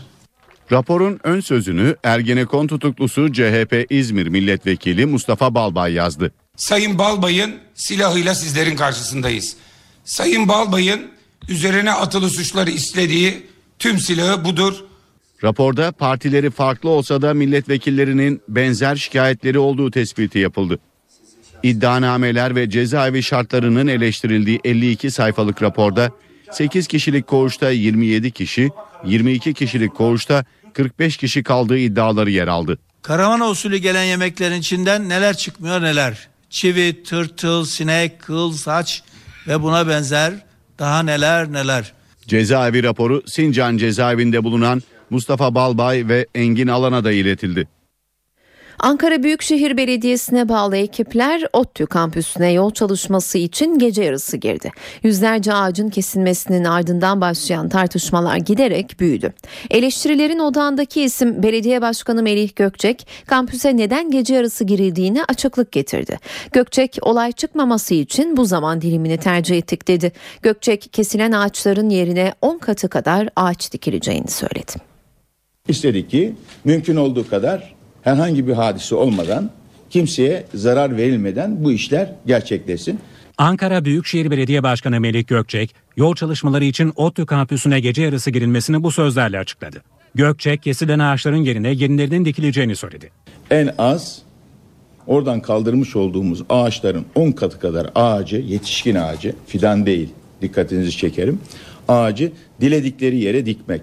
Şu anda da e, Orta Doğu Teknik Üniversitesi bizden böyle bir talepte bulunduğu takdirde hemen biz ağaçlarımızı bugün itibarıyla diledikleri yere dikmeye hazırız. Gökçek yol çalışmalarını protesto eden CHP milletvekilleri ve eylemcilere seslendi. Kamu kurumu faaliyetlerinin yürütülmesine engel olunması halinde bir yıldan 3 yıla kadar hapis cezasına hükmolunur diyor Türk Ceza Kanunu'nun 113. maddesi. Yani buradaki bizim çalışmalarımıza bundan sonra mani olmaya çalışan milletvekilleri dahil bu tip faaliyetler içerisine girerse biz Ankara Büyükşehir Belediyesi olarak bu konuda şikayetçi olacağız.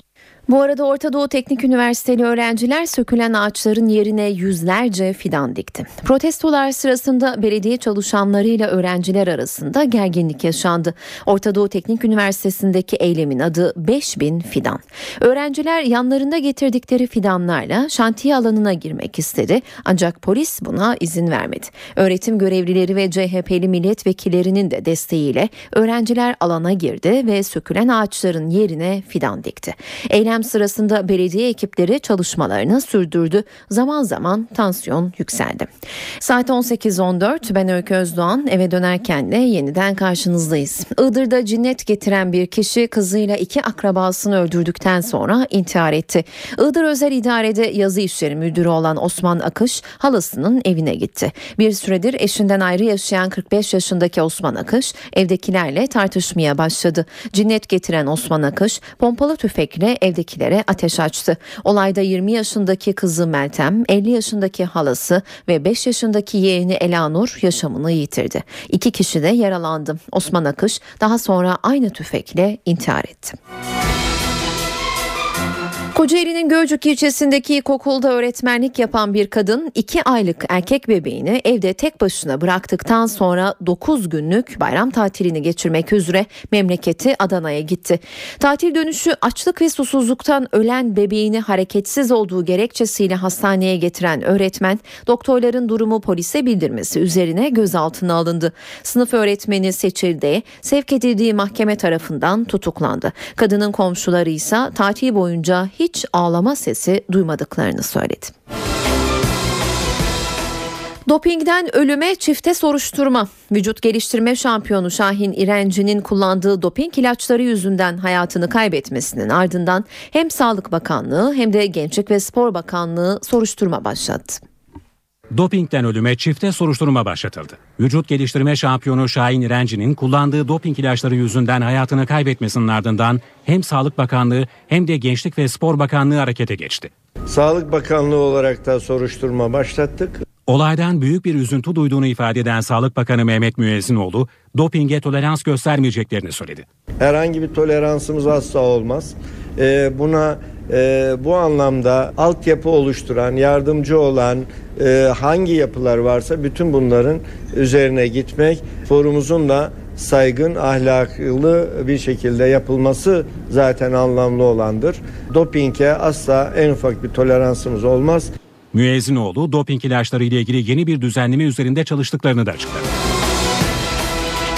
Avrasya Maratonu'nun ismi İstanbul Maratonu olarak değişti. İstanbul Büyükşehir Belediye Başkanı Kadir Topbaş, organizasyonun New York, Sydney maratonları gibi İstanbul'un markası olacağını söyledi. Bu maraton bahsedildiği zaman devamlı İstanbul hatıra gelsin, daha etkili olsun diye bir isim değişikliğiyle özellikle Vodafone İstanbul Maratonu olarak dünyada yeni bir sporcuların, maratoncuların hassasiyet gösterdikleri bir mekan olacağına inanıyorum. 34 yıl boyunca Avrasya Maratonu olarak koşuldu. Bu yıl 17 Kasım'da 35.si İstanbul Maratonu olarak koşulacak. Her yıl binlerce kişinin katıldığı maratonun adı artık İstanbul Maratonu. New York ve Sydney maratonları gibi artık dünyada İstanbul maratonu da bir gündem tutacak. İstanbul Büyükşehir Belediye Başkanı Kadir Topbaş maratonda 34 numaralı formayı giymek istiyor. 34 diyenler 34. Evet. Açıkça söyleyeyim benim gönlüm 34'ten yana. Avrasya Maratonu'nun isim babalarından Selahattin Yıldız isim değişikliğine tepkili. 35 yaşına gelmiş bir çocuğu babasına sormadan isim değiştirmek nasıl olur? Bu ismi ben bu çocuğun babasıyım. Avrasya'nın ismini unutmayınız diyor. Burada bir yerde bulundunuz diyor. Bu vefayı görmek istiyorum diyor. Binlerce kişinin katılacağı İstanbul Maratonu'nun 35.si 17 Kasım Pazar günü koşulacak.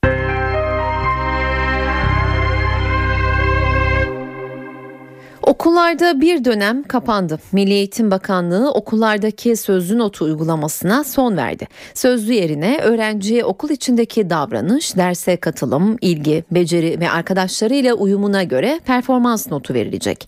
Eğitimciler yeni uygulamadan memnun. Milli Eğitim Bakanlığı okullarda sözlü notu uygulamasını kaldırdı. Öğrencilere artık sözlü notu yerine performans notları verilecek. Performans çalışmaları öğrencinin okuldaki davranış, derse katılım ve becerilerini kapsayacak. Öğrencilerin arkadaşlarıyla uyumuna bakılacak. Öğretmen gözetiminde yapılacak bireysel ve grup çalışmalarındaki başarı dikkate alınacak. Eğitimciler yeni uygulamadan memnun. Önceden e, sadece kısa olarak değerlendiriliyordu. E, çocuk o gün bazen çalışamıyor. O yüzden olumsuzdu. Şimdi daha olumlu diye düşünüyorum ben şahsen. Öğrencilerin yeni modelin avantajları konusunda şüpheleri var. Yani sözlü bana göre zaten yıllardır uygulanan bir şey değildi. Yani şu an yürürlükten kalkmış olması etkili değil bana göre. Çünkü yani ben lise sondayım şu an. Şu ana kadar bir kere bile sözlüğe kalktığımı hatırlamıyorum açıkçası. Sözlü olayı zaten garipti yani. yani hocalar böyle bize soru soruyordu, strese giriyorduk. Demokratikleşme paketiyle birlikte okullarda okunmasına son verilen öğrenci andı dava konusu oldu. Cumhuriyet Halk Partisi İstanbul Milletvekili Mahmut Tanal, öğrenci andını kaldıran yönetmeliğin iptali ve yürütmenin durdurulması istemiyle Danıştay'a dava açtı. Tanal dava dilekçesinde öğrenci andının iptali istemiyle 2010 yılında açılan bir davanın Danıştay 8. Dairesi tarafından reddedildiğini hatırlattı. Öğrenci andının çocuklara milli bilinç kazandırdığını savunan Tanal, öğrenci andı uygulamasının kaldırılmasının hiçbir hukuki davanın dayanağı olmadığını belirtti.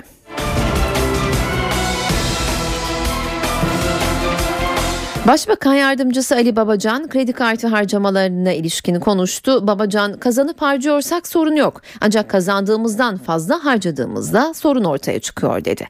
Amerika'nın Los Angeles kentinde Türk gazetecilerin sorularını yanıtlayan Babacan kredi kartlarına yönelik alınan tedbirlerin kararlılıkla uygulanacağını söyledi. Taksitli kredi kartı borcunun son bir buçuk yılda hızla arttığını vurgulayan Ali Babacan kredi kartının borçlanma değil ödeme aracı olduğunu belirtti. Başbakan yardımcısı kredi kartı harcamalarında kısıtlamaya gidilmesi için çalışmaların devam ettiğini dile getirdi.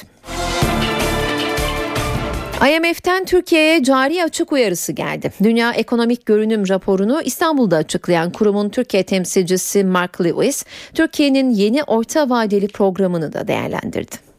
Uluslararası Para Fonu IMF'den Türkiye'ye cari açık konusunda uyarı geldi. Cari açık konusunda bir sıkıntı olabilir. Hükümetle bu konuda ayrışıyoruz. Güçlü ve sürdürülebilir büyüme istiyoruz. İstihdam pazarı ve yaşam standartının artmasını istiyoruz ve bizce bunu sağlamak için cari açık sorunuyla ilgilenmek ve tasarrufları artırmak gerekiyor. IMF Türkiye temsilcisi Mark Lewis, CNBC televizyonla konuştu. Kredi kartlarına yönelik düzenlemelerin cari açığı azaltacağını söyledi. Türkiye bir takım önlemler alıyor. Bu önlemleri iç ekonomiyi dengelemek adına kullanıyor. Kredi büyümesi Türkiye'de çok fazla. Bu da cari açığı artırır. Bu önlemlerin önemli olduğunu düşünüyoruz. Mark Lewis, yeni orta vadeli programı olumlu bulduklarını, büyüme hedeflerinin Türk hükümetiyle yakın olduğunu belirtti. IMF Türkiye temsilcisi, büyümenin kalitesinin de arttığını ifade etti.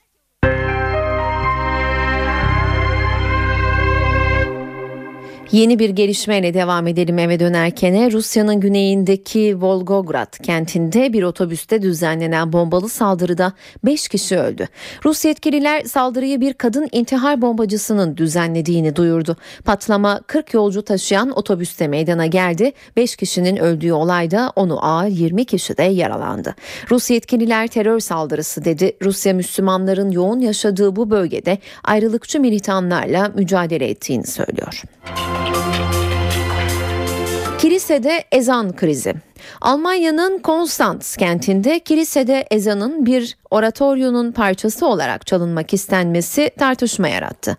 Tepkiler üzerine kilise yönetimi ezanın çalınmamasını istedi. Oratoryoda yer alan bazı müzisyenler için buna tepki göstermek amacıyla gösteriye çıkmayacaklarını açıkladı.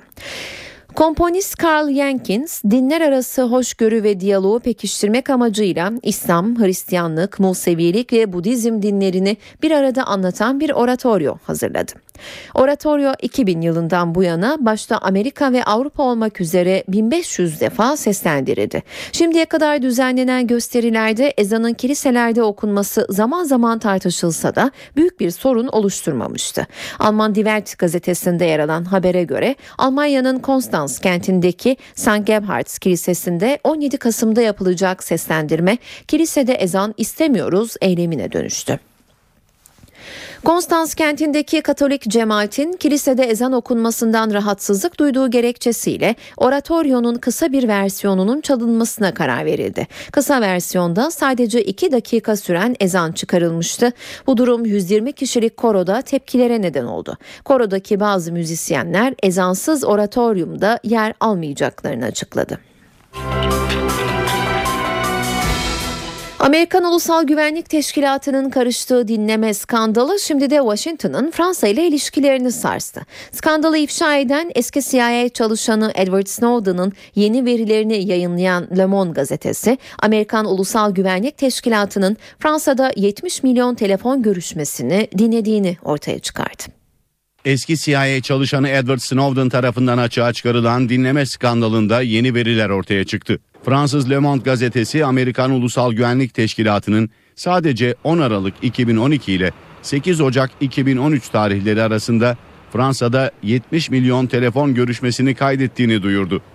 Snowden'ın sızdırdığı belgeleri kaynak gösteren Le Monde, Amerikan Ulusal Güvenlik Teşkilatı'nın özellikle Afganistan, Çin ve Rusya'daki telefon numaralarını keyfi biçimde takip ettiğini belirtti. Gazeteye göre Avrupa'da en çok takip edilen ülkeler sırasıyla Almanya, İngiltere ve Fransa olurken İngiltere'de bu işlem İngiliz devletinin onayıyla yapıldı. Le Monde'un büyük yankı yaratan bu haberinin ardından Amerika'nın Paris Büyükelçisi Fransız Dışişleri Bakanlığı'na çağrıldı. Fransa İçişleri Bakanı Manuel Valls da haberin şoke edici olduğunu ve Amerikalı yetkililerden acil yanıt beklendiğini söyledi. Bakan eğer dost ve müttefik bir ülke Fransa veya diğer Avrupa ülkeleri üzerinde casusluk faaliyetlerinde bulunuyorsa bu kabul edilecek bir durum değildir dedi. Halen Rusya'da sığınmacı statüsünde yaşayan Edward Snowden, Amerika'nın gizli izleme programını açığa vurarak binlerce belgeyi geçtiğimiz aylarda basına sızdırmıştı.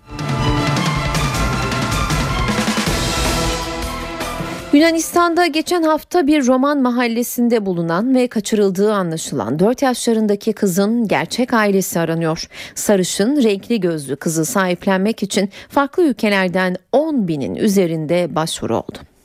Yunanlar bu kız çocuğunun ailesini bulmak için seferber oldu. Atina yakınlarında Roman kampında geçen hafta bulunan kız çocuğunun insan tacirlerinin kurbanı olduğu tahmin ediliyor.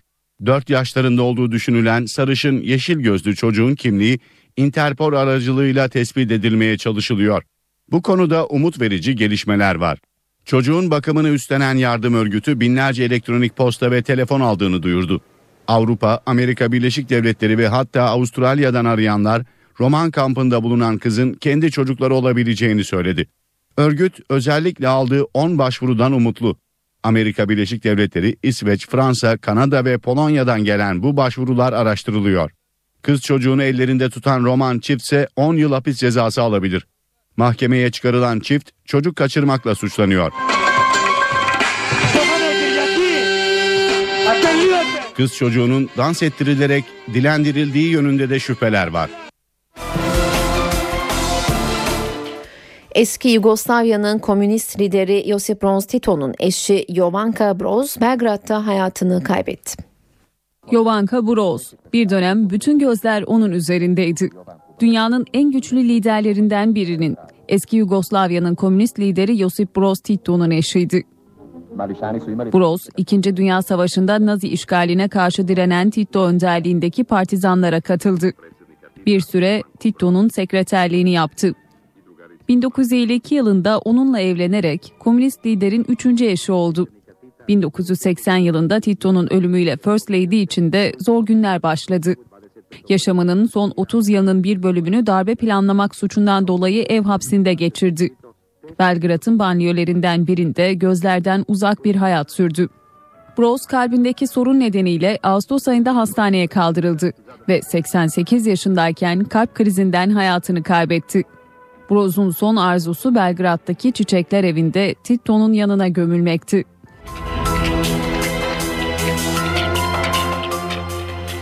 Eve dönerken kısa bir ara vereceğiz ama öncesinde günün öne çıkan başlıklarını bir kez daha hatırlayalım. 60 maddede uzlaşma arayışı. İktidar ve ana muhalefetin temsilcileri yeni anayasa çalışmalarında üzerinde mutabakata varılan maddelerle ilgili çarşamba günü bir görüşme gerçekleştirecek. Askerlik süresini 15 aydan 12 aya indiren düzenleme bugünkü Bakanlar Kurulu toplantısında masaya yatırılıyor. Genelkurmay toplantı sürerken yaptığı yazılı açıklamayla düzenlemenin geçerlilik tarihinin 1 Mart 2014 olmasını teklif etti. Genelkurmay Başkanı Orgeneral Necdet Özel, balyoz kararları hakkında sessiz kaldığı yönündeki eleştirilere yanıt verdi. Özel açıklamasında kamu görevlisi olduğuna dikkat çekti. Yargı kararının vicdani muhasebesini millet yapmalı dedi. Rusya'nın güneyindeki Volgograd kentinde bir otobüste düzenlenen bombalı saldırıda 5 kişi öldü. Rus yetkililer eylemin terör saldırısı olduğunu açıkladı. Saat 18.34 ben Öykü Özdoğan eve dönerken de spor gündeminin öne çıkan gelişmeleriyle devam ediyoruz. Spor Toto Süper Lig 8. hafta kapanış maçları bugün oynanacak. Lider Fenerbahçe'nin takipçisi Beşiktaş 8. hafta mücadelesinde bugün Çaykur Rizespor'u konuk edecek. Siyah beyazların 4 maçlık cezası da bu karşılaşmayla başlayacak. Şimdi maç öncesi bilgileri NTV Spor muhabiri Evren Göz aktaracak. Beşiktaş Çaykur Rizespor'la saat 20'de karşı karşıya gelecek. Bu zorlu mücadeleyi Yunus Yıldırım yönetecek. Beşiktaş'ın cezası sebebiyle yalnızca kadınlar ve 12 yaş altı çocukların takip edebileceği mücadele öncesi. Ve Beşiktaş'ın cezası 4 maçlık cezasının ilkini çekecek şu an için. Aynı zamanda bir içinde 3 maçlık cezası sona eriyor bu maçtan sonra. Son kez yedek kulübesindeki yerini alamayacak Slaven Bilic önümüzdeki haftadan itibaren de takımın başında sahaya çıkmaya başlayacak. Siyah beyazlar e, Eskişehir Sporu mağlup etmeyi başarmıştı 1-0 ve zirve yarışını devam ettirmek için bu maçtan kesinlikle 3 puanla ayrılmak zorunda. Beşiktaş'ta bazı sakat oyuncular var. Atibe ve Muhammed sakat. Aynı zamanda İsmail Köybaşı da henüz hazır değil. Uzun süren bir sakatlık dönemi İsmail Köybaşı'nın. O da özel program dahilinde çalışıyor. Bu maça yetişmedi. Siyah beyazlarda İbrahim Toraman ve Sezer Öztürk'le kavga ettikleri dolayısıyla kadro dışı bırakılmıştı. Onlar da bu maçta forma giymeyecekler. Çaykur Rizespor'a baktığımızda ise onlar da Rıza Çalınbay ile beraber yükselen bir form grafiğine sahipler. Özellikle ilk haftalarda aldıkları puanlarla dikkat çekiyorlar. Sercan Kaya çok formda. Çaykur Rizespor'da 4 maçta gol atmayı başardı. 4 golle 3 asiste yaptı. Sercan Kaya önemli bir performans. Sağ açıkta forma giyecek bugün itibariyle. Beşiktaş'ın muhtemel 11'ine bakacak olursak kalede Tolga'nın oynamasını bekliyoruz. Defansta Serdar Sivok, Esküdö ve Raman olacak. Orta sahada Atiba'nın yokluğunda Necip ve Veli'yi göreceğiz. ikili olarak yan yana forma giyecekler. Gökhan Töre sağ açıkta, sol açıkta olacağı Şahan. Forvet arkasında ise Fernandez olacak. İleride ise Hugo Almeida şeklinde çıkacak Beşiktaş. Çaykur Rizespor'a baktığımızda ise onların kalesinde Serkan'ın oynamasını bekliyoruz. Defansta Koray Vieira, Obuabona ve Ali Adnan olacak. Dörtlü bir defans attı. Sercan Kıvanç, Silvestre ve Tevfik olacak. Orta sahada Sernat, ileride ise Kibouke şeklinde. Şu an için aktarabileceklerimiz bu kadar. Söz tekrar merkezde. 8. haftanın bir diğer maçında da Bursa Spor kendi evinde Kayseri Spor ağırlayacak. Bu mücadelede saat 20'de başlayacak. Spor Toto Süper Lig'in 8. haftasında şu ana kadar 7 maç oynandı. Alınan sonuçlar şöyle. Elazığ Spor 0, Eskişehir Spor 2, Galatasaray 2, Karabük Spor 1, Gençler Birliği 1, Kasımpaşa 3, Gaziantep Spor 3, Torku Konya Spor 3, Trabzonspor 0, Sivas Spor 0, Medikal Park Antalya Spor 1, Akhisar Belediye Spor 0 ve Kayseri Spor 1, Fenerbahçe 2. Galatasaray Başkanı Ünal Aysal'dan Snyder'e övgü. Aysal, Karabük spor maçında iki gol atarak galibiyeti getiren Hollandalı Yıldız'dan bekledikleri verimi almaya başladıklarını söyledi. Galatasaray'ın Kardemir Karabük Spor'u 2-1 mağlup ettiği mücadelede attığı iki golle galibiyeti getiren Wesley Sneijder, Başkan Ünal Aysal'dan övgü aldı. Hollandalı Yıldız'dan bekledikleri verimi ilk kez aldıklarını söyleyen Aysal, aylardır Snyder'den bu performansı bekliyorduk. Ondan takıma sürekli katkıda bulunmasını istiyoruz diye konuştu.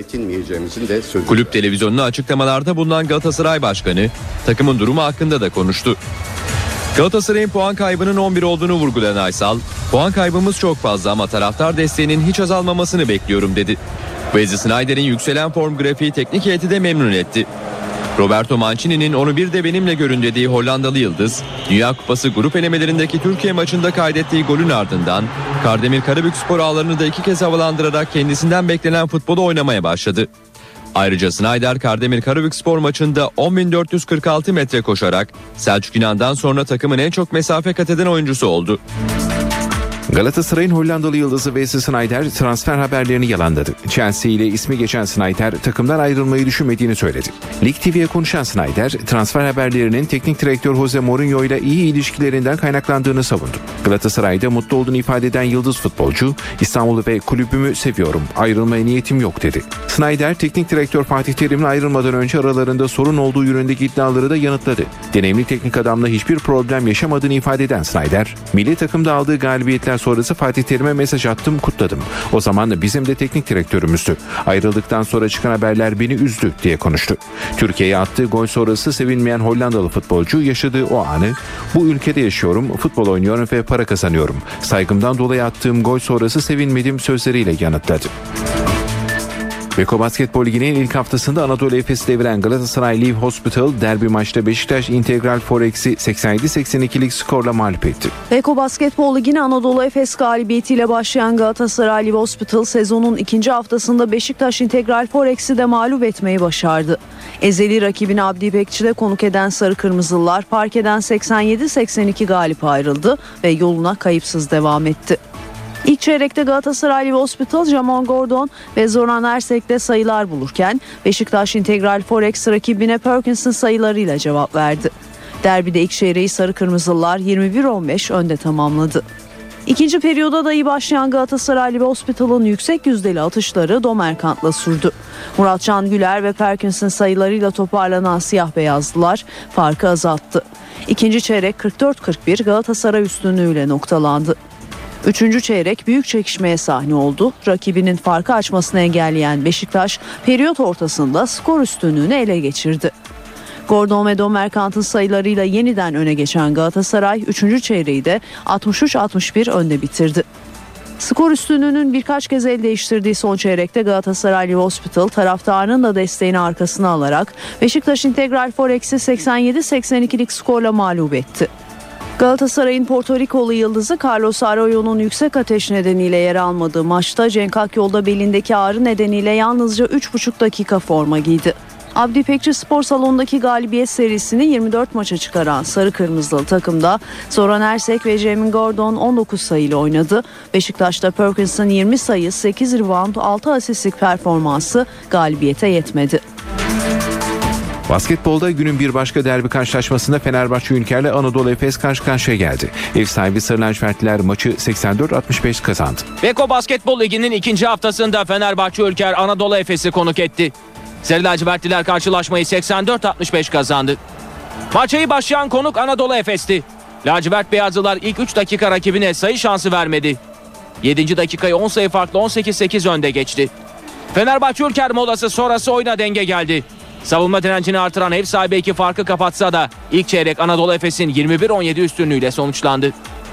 İkinci çeyrekte ise etkili olan Fenerbahçe Ülker'di. Sarı lacivertli takım Makkalep, Vidmar ve Bogdanovic'in sayılarıyla farkı kapatıp öne geçti. Bitime 14 saniye kala Prelcic'in 3 sayılık basketiyle skoru 42-37'ye taşıyan Fenerbahçe Ülker, devreyi de 42-38 önde tamamladı. Ev sahibi ekip 3. periyotta farkı açmaya başladı. 5. dakika geçildiğinde 58-42'lik skorla fark 16 sayıya kadar çıktı. Anadolu Efes 6-0'lık seri yakalasa da Fenerbahçe Ülker son çeyreğe 59-50 önde girdi. Son periyoda da iyi başlayan Fenerbahçe Ülker oyun disiplininden uzaklaşan rakibi karşısında Bogdanovic'in skorer oyunuyla farkı yeniden açmaya başladı. Sarı lacivertliler bitime 4 dakika kala skoru 76-52'ye getirdi. Ev sahibi ekip maçın sonunu genç oyuncuların ağırlıklı olduğu bir kadroyla oynarken karşılaşmayı 19 sayı farkla 84-65 kazandı. 24 sayı atan Boyan Bogdanovic maçın en skorer oyuncusu olurken Emir Prelcic 14, Nemanja Bjelica ise 10 sayıyla çift tanelere ulaştı. Anadolu Efes'te ise Duşka Savanovic ve Semih Erden 14'er sayıyla oynadı. 2014 Dünya Kupası'na Avrupa kıtasından katılacak son 4 takımı belirleyecek playoff maçlarının kura çekimi yapıldı. Kura çekiminde iki torbaya ayrılan 8 takım birbirleriyle eşleşti. FIFA'nın Zürih'teki merkezine gerçekleştirilen kura çekimine göre Portekiz İsveç, Yunanistan Romanya, Ukrayna Fransa ve Hırvatistan İzlanda birbirleriyle eşleşti. Playoff maçları 15-19 Kasım tarihlerinde oynanacak. Sırada hava durumu var. Son verileri NTV Meteoroloji Editörü Gökhan Abur'dan alıyoruz. İyi akşamlar. Sıcaklıklar yükselmeye devam ediyor. Yarın iç kesimlerde de yükselecek. Çarşamba günü ise kuzeyde kuvvetlenecek Poyraz. Sıcaklıkları birkaç derece azalsa da yine de ortalamaları üzerinde olacak. İç kesimlerde ise sabah ve gece saatlerinde yer yer etkili olmak üzere sis ve pus görülecek.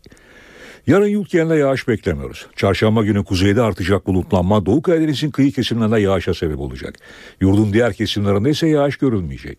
Perşembe günü Doğu Karadeniz'de yağış hafif olarak devam ederken Doğu Anadolu'nun doğu kesimlerinde yağış başlayacak ve yağışlar yükseklerde kar ve karla karışık yağmur şeklinde olacak.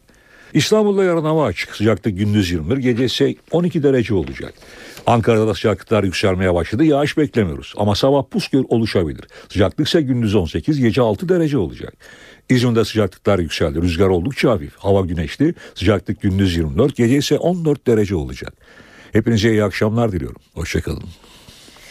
Kültür sanatla devam edelim. Günün öne çıkan etkinliklerinden öneriler var sırada.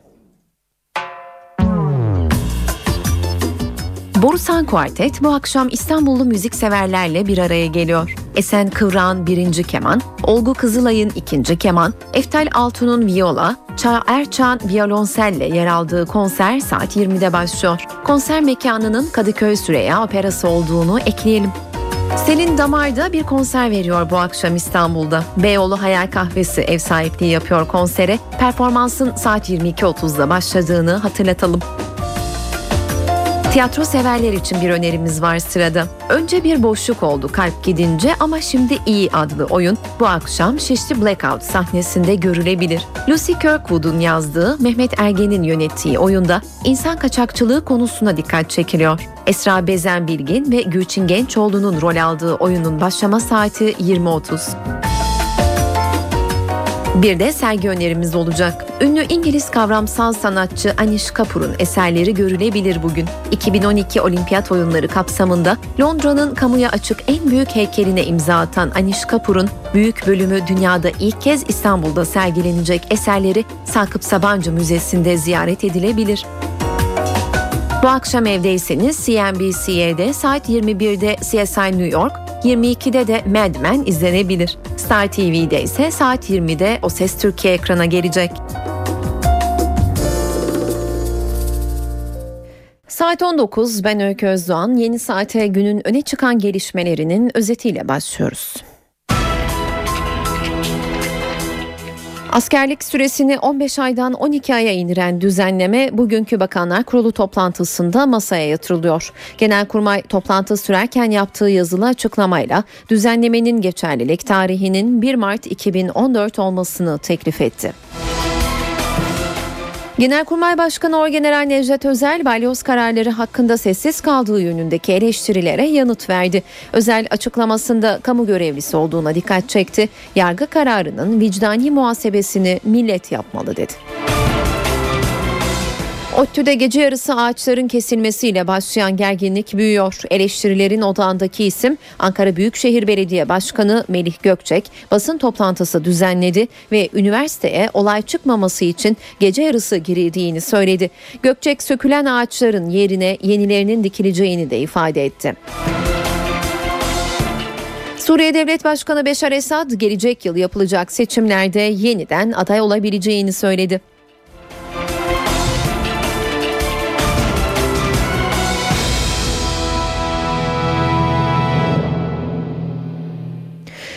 Hükümet sözcüsü Bülent Arınç Bakanlar Kurulu ardından şu anda bir açıklama yapıyor. Dinliyoruz. ilgili çalışmaları söz konusu edildi. Bakın arkadaşlarımızın pek çoğu seçim bölgelerinde ve Türkiye'nin muhtelif şehirlerinde bayramlarını geçirmişler. Halkla temas içinde olmuşlar. Ve gönderilen mesajları hükümetimiz adına konuşulanları tekrar Bakanlar Kurulu'nda ifade ettiler. Bazı arkadaşlarımız da yurt dışında katıldıkları toplantılarla ilgili bilgileri bizimle paylaştılar.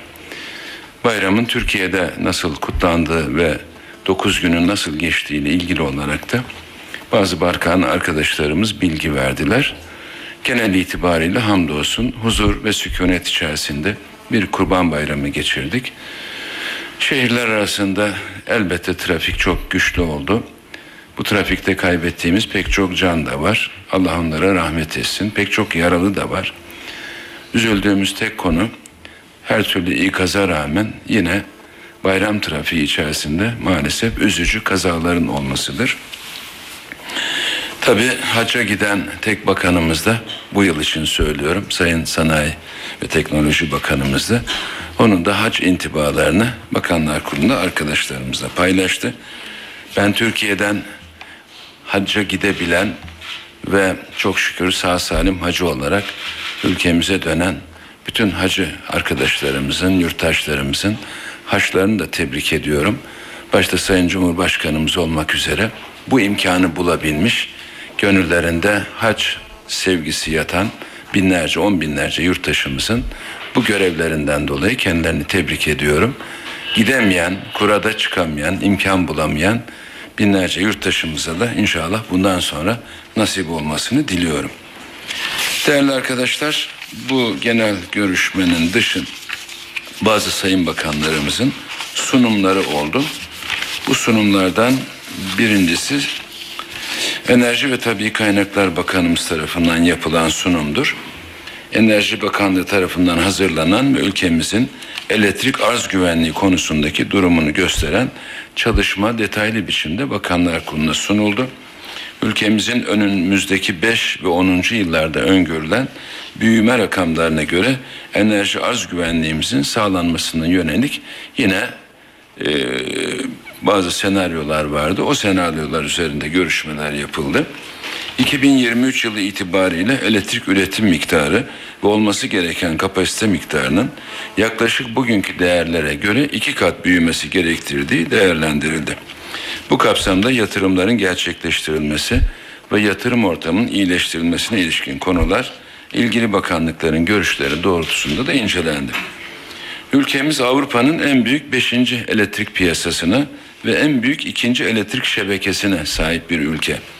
2023 yılı makroekonomik hedeflerin yakalanmasında ihtiyacımız olan enerjinin üretilmesi, iletilmesi ve dağıtılmasında herhangi bir sıkıntının yaşanmayacağı bu çalışmalar sırasında gündeme getirildi.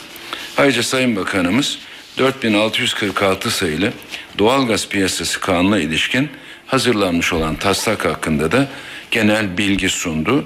Üzerinde tartışmalar yapıldı, uygun görüldü ve şeffaf, liberalleşmiş, rekabetçi bir doğalgaz piyasasına daha kısa sürede ulaşmayı öngören taslak imzaya açılmış oldu.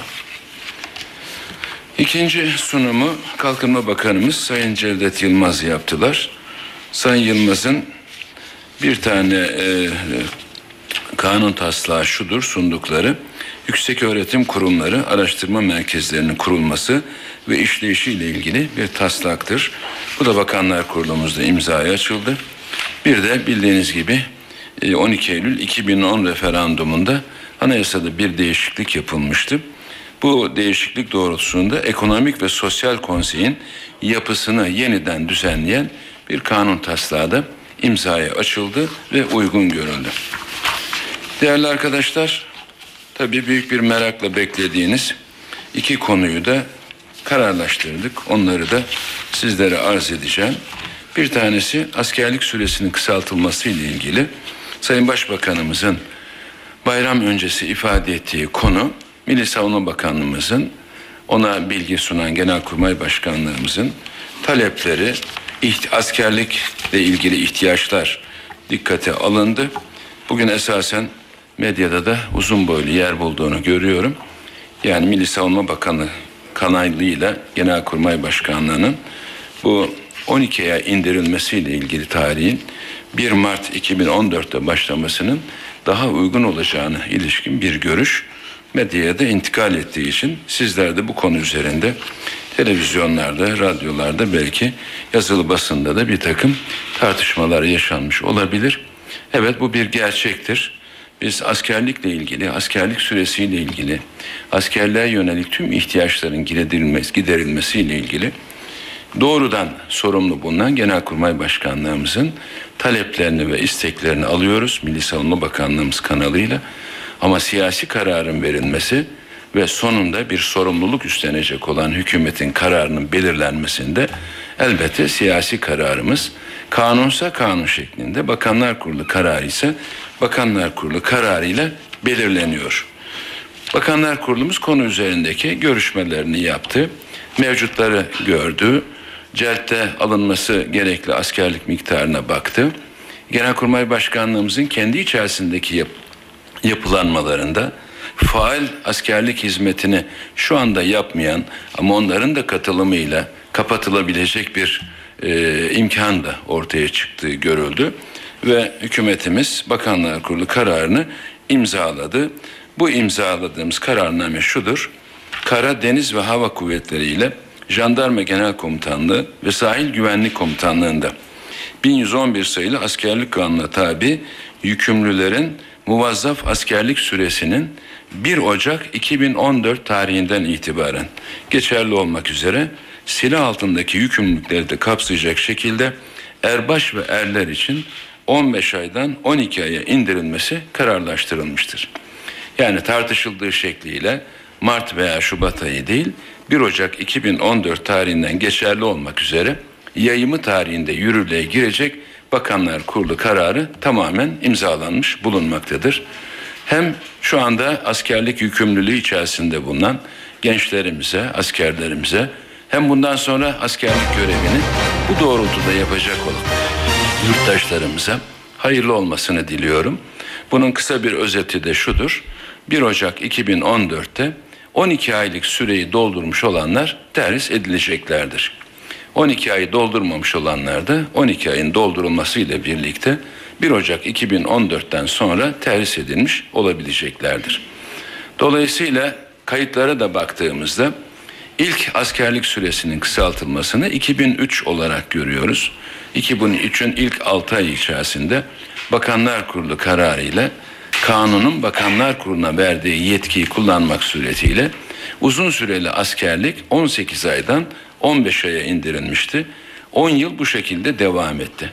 Şimdi biz onu 12 aya indirmiş bulunuyoruz. Yedek subaylar için 12 aylık süre, kısa süreli askerlik yapanlar için 6 aylık süre uygulamasına devam edilecektir. Bu konu üzerinde tartışma yapılmasını, spekülasyonlar yapılmasını uygun görmüyoruz. Bu bir arz ve talep meselesidir, ihtiyaç meselesidir. Hükümetimiz 2014'ün Mart ayı olarak planlanmış olan bir takım ihtiyaçların iki ay daha öncesinden de giderilebileceği konusunda bir görüş birliğine varmıştır. 1 Ocak 2014 tarihi itibariyle askerlik süresi 12 ay olarak belirlenmiştir. Değerli arkadaşlarım, bildiğiniz gibi 30 Eylül tarihinde Sayın Başbakanımız bir demokratikleşme paketi açıkladı. Bunlar içerisinde yasal düzenleme gerektirenler olduğu gibi idari kararlarla, yönetmeliklerle, idari düzenlemelerle hayata geçirilebilecek pek çok konu da vardı. Bunlardan bildiğiniz gibi idari düzenlemelerin büyük bir kısmı yapıldı. Öğrenci andının kaldırılması, Mor Gabriel Umur Manastırı arazisinin iadesi, kamuda kılık kıyafet özgürlüğü, Roman vatandaşlarımızın yaşam koşullarının iyileştirilmesi, enstitünün kurulması ve buna bağlı olan bir takım tedbirler. Diğerleri konusunda da sadece seçim sistemindeki değişikliği ayrık tutarsak Bütün yasal düzenlemeler hazır. Bakanlar Kurulumuzda imzayı açıldı. Peyderpey Türkiye Büyük Millet Meclisi'ne görüşülmek üzere gönderilecek. Yani büyük bir sürat, süratle bunları hayata geçirmek istiyoruz. Esasen hazırlıklarımız vardı. Bunları tekrar bugün Bakanlar Kurulu'nda gözden geçirdik ve elimizde yasal düzenleme gerektiren bütün konuların Türkiye Büyük Millet Meclisi'ne sevki içinde imzalamaya başladık. Bir tanesi ayrık demiştim. Onu biliyorsunuz hem siyasi partilerin hem de kamuoyunun konuyu tartışması üzerine belli bir süreyle takip edeceğiz. O da mevcut seçim sistemine alternatif olarak düşündüğümüz iki seçim sistemidir. Seçenek sunuyoruz. Hem siyasi partilere yani demokratik hayatın vazgeçilmez unsurları olan siyasi partilere hem de bunun kamuoyunda nasıl karşılanacağını, karşılanacağını veya bir konsensüs oluşup oluşmayacağını görmek istiyoruz. O da ya beşli altılı milletvekillik seçim bölgelerine daraltılmış bölgelere yüzde beş barajı indirmek suretiyle bir seçenek tamamen dar bölge sistemine geçilerek yüzde onluk barajı tamamen kaldıracak bir seçim sistemi veya bugünkü sistemin devam etmesi konusunda neler düşünüldüğünü somut önerilerle ve iyi eleştirilerle yani yön gösterici eleştirilerle duymak istiyoruz. Şu ana kadar siyasi partilerden doğrusu bu konuda ciddi bir sözün veya bu konuyu kapsayabilecek şekilde hangi seçeneği tercih edip etmediklerini henüz duymadığımızı da ifade etmiş olayım. Değerli arkadaşlar tabi bayram izlenimleri konuşulurken bir taraftan da Lübnan'da maalesef kaçırılmak suretiyle 70 güne yaklaşan bir süre ellerinde tutulan Türk pilotlarının bir şekilde diplomasinin gücüyle, Türkiye devletinin gücüyle, bazı ülkelerle yapılan görüşmeler ve girişimler neticesinde Türkiye'ye vatan topraklarına kavuşması, eşleri, çocukları, aileleriyle birlikte gerçek bayramı yaşamaları oldu. Bundan dolayı da gerek aileleri gerekse Türkiye kamuoyundan hükümetimize yöneltilen teşekkürleri ve tebrikleri de hem kabul etmiş hem de bundan şahsen de iftihar duymuş olduk. Bildiğiniz gibi pilotlarımızı Sayın Başbakanımız da İstanbul'da havaalanında bizzat karşılamıştı. Değerli arkadaşlar belki beklentilere uygun iki konuyu sizlere bakanlarımızın arzlarıyla da birleştirerek sunmuş oldum. Sizin herhangi bir sorunuz varsa onları cevaplandırarak bitireyim. Hasan Bey'den başlayalım. Önce el kaldırdı. Buyurun. Efendim teşekkürler. 1 Ocak 2014 tarihinde erken terhis alacak asker sayısını verebilir misiniz bize? Sundular mı efendim? E bunlar konuşuluyor. Doğrudur kısmen. Yani ben de onu merak ettiğim için sordum. Net bir rakam vermek mümkün değil. Çünkü izin kullananlar vesairelerle terhis tarihleri değişebiliyor. Ama bunun 70 bin veya biraz daha üstü olacağını söyleyebilirim. Milli Savunma Bakanımızdan aldığım bilgiyle. Yani sağlık bir geçerli sebep olabilir, izin kullanmak bir geçerli sebep olabilir, geç katılmak belki bir sebep olabilir. Bütün bunlarla 70 ile 70'in biraz üstünde belki e, değişebilecek bir rakamdan bahsediliyor. Herhalde ilk terhisleri de 1 Ocak 2014'ten itibaren görmüş olacağız. Buyurun gözlüklü arkadaşımız buyurun. Efendim e, Cenevre 2 konferans var ya da toplantısı Suriye'nin belki kaderini evet. belirleyeceği e, söylenen. Türkiye'nin bu konudaki tutumu ne olur? Sadece konuşuluyor şu anda. Böyle bir toplantının nerede, hangi tarihte toplanacağı konusunda bildiğiniz gibi henüz netleşmiş bir e, somut öneri veya toplantı tarihi söz konusu değil. Cenevre 2'nin toplanması bildiğiniz gibi Suriye'de kullanılan veya kullanılabilecek kimyasal silahlarında imha edilmesiyle ilgili bir sürecin içerisinde mütalaa ediliyor. Türkiye eğer işe yarayacaksa ve somut bir neticeye bizi ulaştırabilecekse böyle bir toplantının gecikmiş de olsa yapılmasından yanıdır. Ama bunu zamana yaymak suretiyle sadece bunun sözü üzerinde bir takım somut neticelere varmak mümkün değil. Çünkü siz de biliyorsunuz ki ikinci Cenevre toplantısının ne zaman yapılacağı Mayıs ayında konuşulmaya başlanmıştı. Tahminen Haziran veya en geç Temmuz ayları söylenmişti. Biz şimdi neredeyse Ekim ayının sonundayız. Cenevre 2 konferansı Esed'in hem takip ettiği kendi ülkesi içerisindeki zulüm hem de dünya kamuoyuna yönelik bir takım e, Rusya'yı, Çin'i, ABD'yi ilgilendiren bir takım gelişmeler sebebiyle gittikçe gecikmiş oldu. Şu anda henüz Cenevre 2 konferansının nerede ve ne zaman toplanacağı konusunda somut bir bilgi yok. Çetin, Ercan Bey buyurun. Sayın Bakan, sabah Genelkurmay'dan bir açıklama geldi ve askerlikle ilgili olarak Mart 2014'ten itibaren kısaltılmasının kendileri açısından uygun olduğunu belirtmişlerdi. Bu süre zarfında Genelkurmay ile hükümet arasında bir görüş alışverişinde mi bulunuldu? Bir trafik mi yaşandı acaba?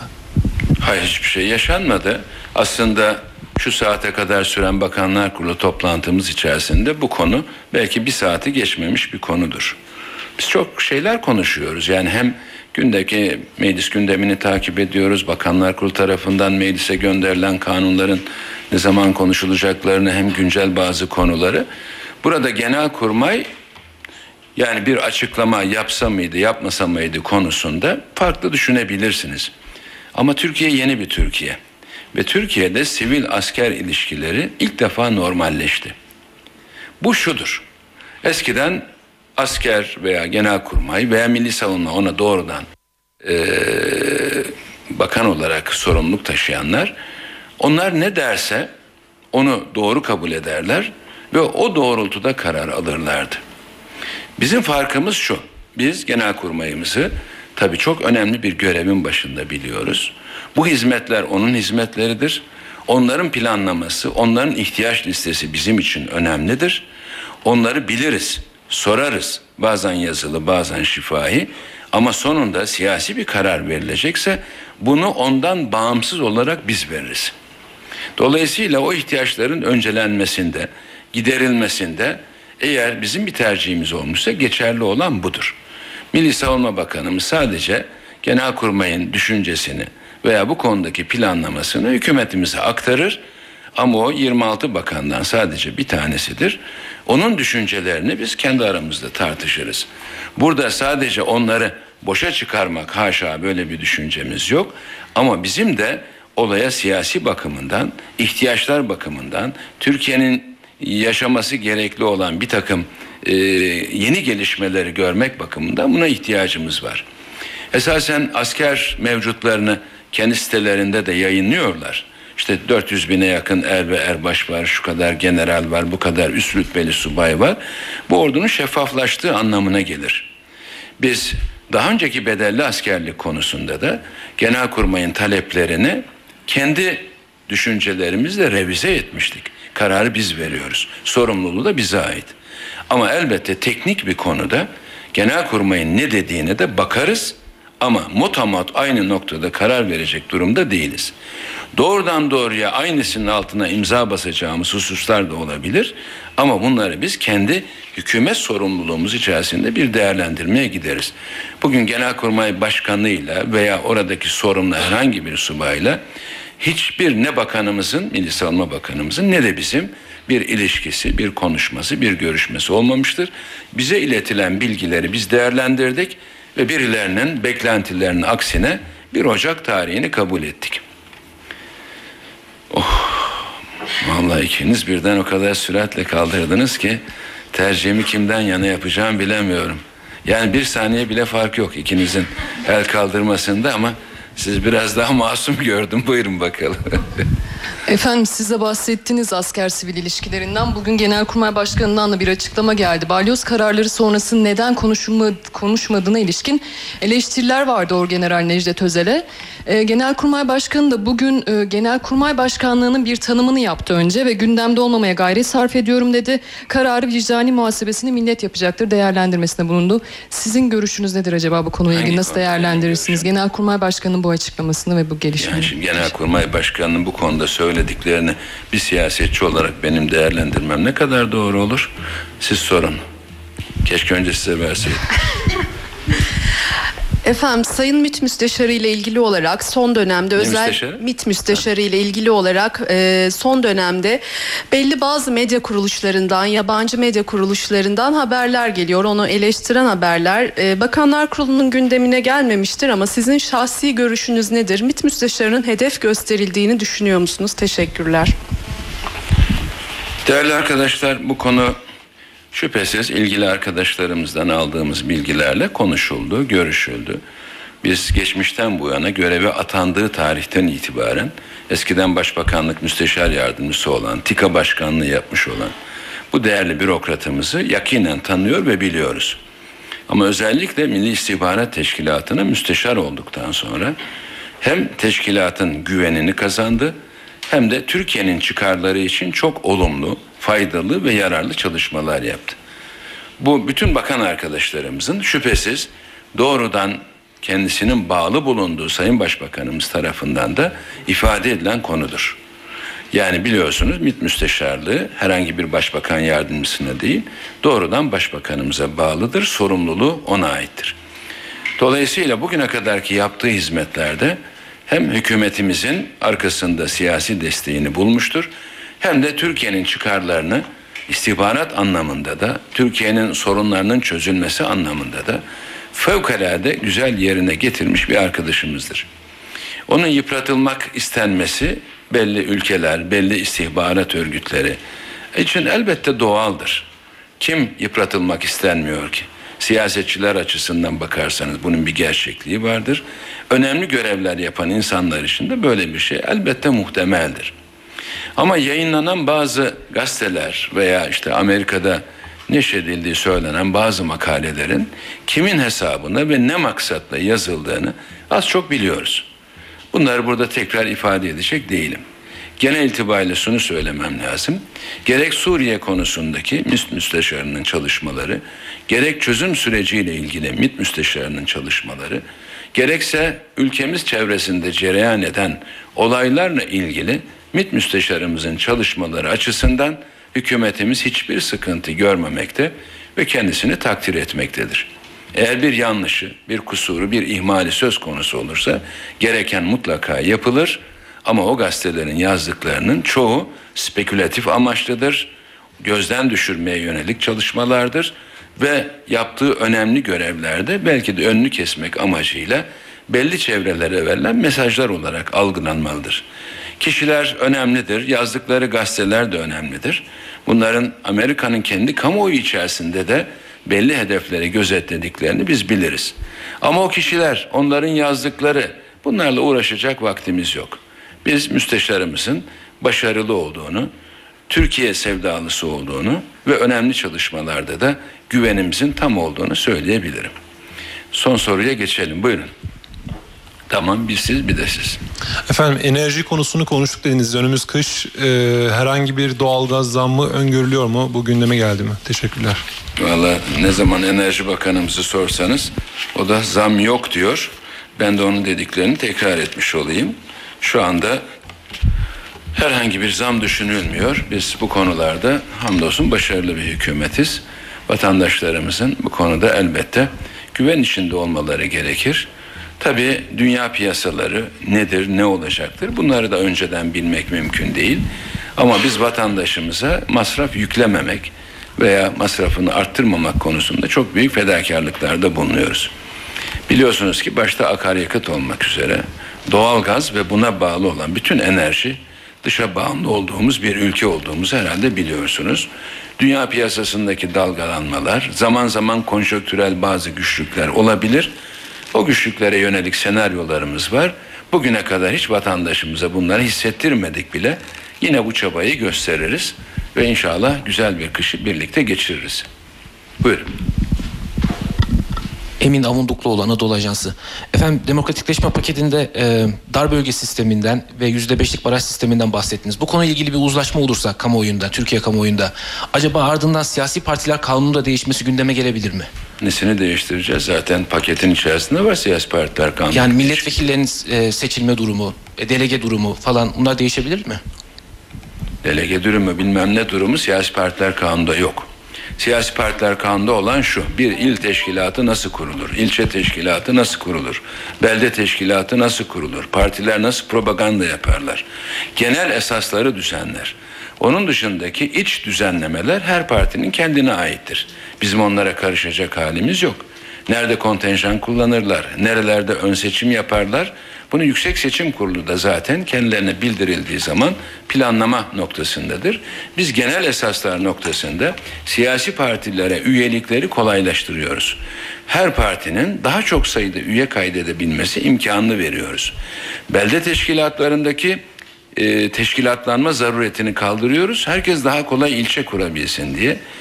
İlçelerin yarısından fazlasında teşkilat kurmalısınız ki seçime katılma hakkınız olsun. Onu da daha altlara düşürüyoruz. Çünkü bizim inandığımız bir gerçek var. Demokratik siyasi hayatın vazgeçilmez unsurları siyasi partilerdir. Siyasi partiler güçlenirse siyaset de güçlenir. Dolayısıyla siyasetin güçlü olduğu bir ülkede de demokrasi güçlenir. Bugüne kadarki kısıtlamaları kaldırıyoruz. Yoksa ön seçim yapacak mı, yapmayacak mı, kontenjanı hangi ilde kullanacak, Sarıgül'ü alacak mı, almayacak mı? Herhalde bunlara ait bir yasal düzenleme yapacak halimiz yok. Güller çeşit çeşit biliyorsunuz. Yani onlar kendi partilerinin iş düzenlemeleridir. Parti meclisi nasıl karar alır? Önceden mi girer, sonradan müracaat eder? Bunlar herkes kendisi tabi yargı yolu açık olanlar da vardır. Bir şekilde ortaya koyabileceklerdir. Emin olunuz ki bu demokratikleşme paketimiz sizlere ilk açıklama yaptığım zaman yüzde yetmişleri bulan bir takdir görmüştü. Bu oranın daha da üstüne çıktığımızı söyleyebilirim. Hem dış basın noktasında hem de içerideki kamuoyu noktasında. Bir partinin grup başkan vekili her zaman çokça konuşan birisi nereden ölçebildi bu kadar şeyi? 7 saatte nereden buldu bu neticeyi demişti. Unutmayın Türkiye'de seçim sonuçları bile açıldıktan 3 saat sonra neredeyse belli oluyor. Zaman tünelinde kalmış arkadaşlarımız var. Biz Türkiye'nin her bölgesindeki ajanslar vasıtasıyla kimin ne düşündüğünü, paket karşısındaki tepkilerinin olumlu mu olumsuz mu olduğunu çok şükür Bakanlar Kurulu toplantısından sonra bile bilecek bir noktadaydık. Tabii bugün bir Ocak tarihini açıklamakla aslında Oktay Bey'e çok büyük kötülük yaptık. Bu kadar konuşması boşa gitti. Onu sevindiremediğimiz için aslında biz de sevinçliyiz. Hükümet sözcüsü Bülent Arınç'ın Bakanlar Kurulu toplantısı ardından düzenlediği basın toplantısını dinledik. Erken terhis yılbaşında hükümet sözcüsü Bülent Arınç askerlik süresinin 1 Ocak 2014'ten itibaren geçerli olmak üzere silah altındaki yükümlüleri de kapsayacak şekilde 15 aydan 12 aya indirileceğini söyledi. Arınç Genelkurmay'ın uygulama 1 Mart 2014'te başlasın talebinin geri çevrilmiş olmasıyla ilgili de siyasi kararı iktidarlar verir verir yorumunu yaptı. Böylece eve dönerken programının sonuna geldik. Ben Öykü Özdoğan. Yarın akşam aynı saatte karşınızda olacağız. Şimdilik hoşçakalın.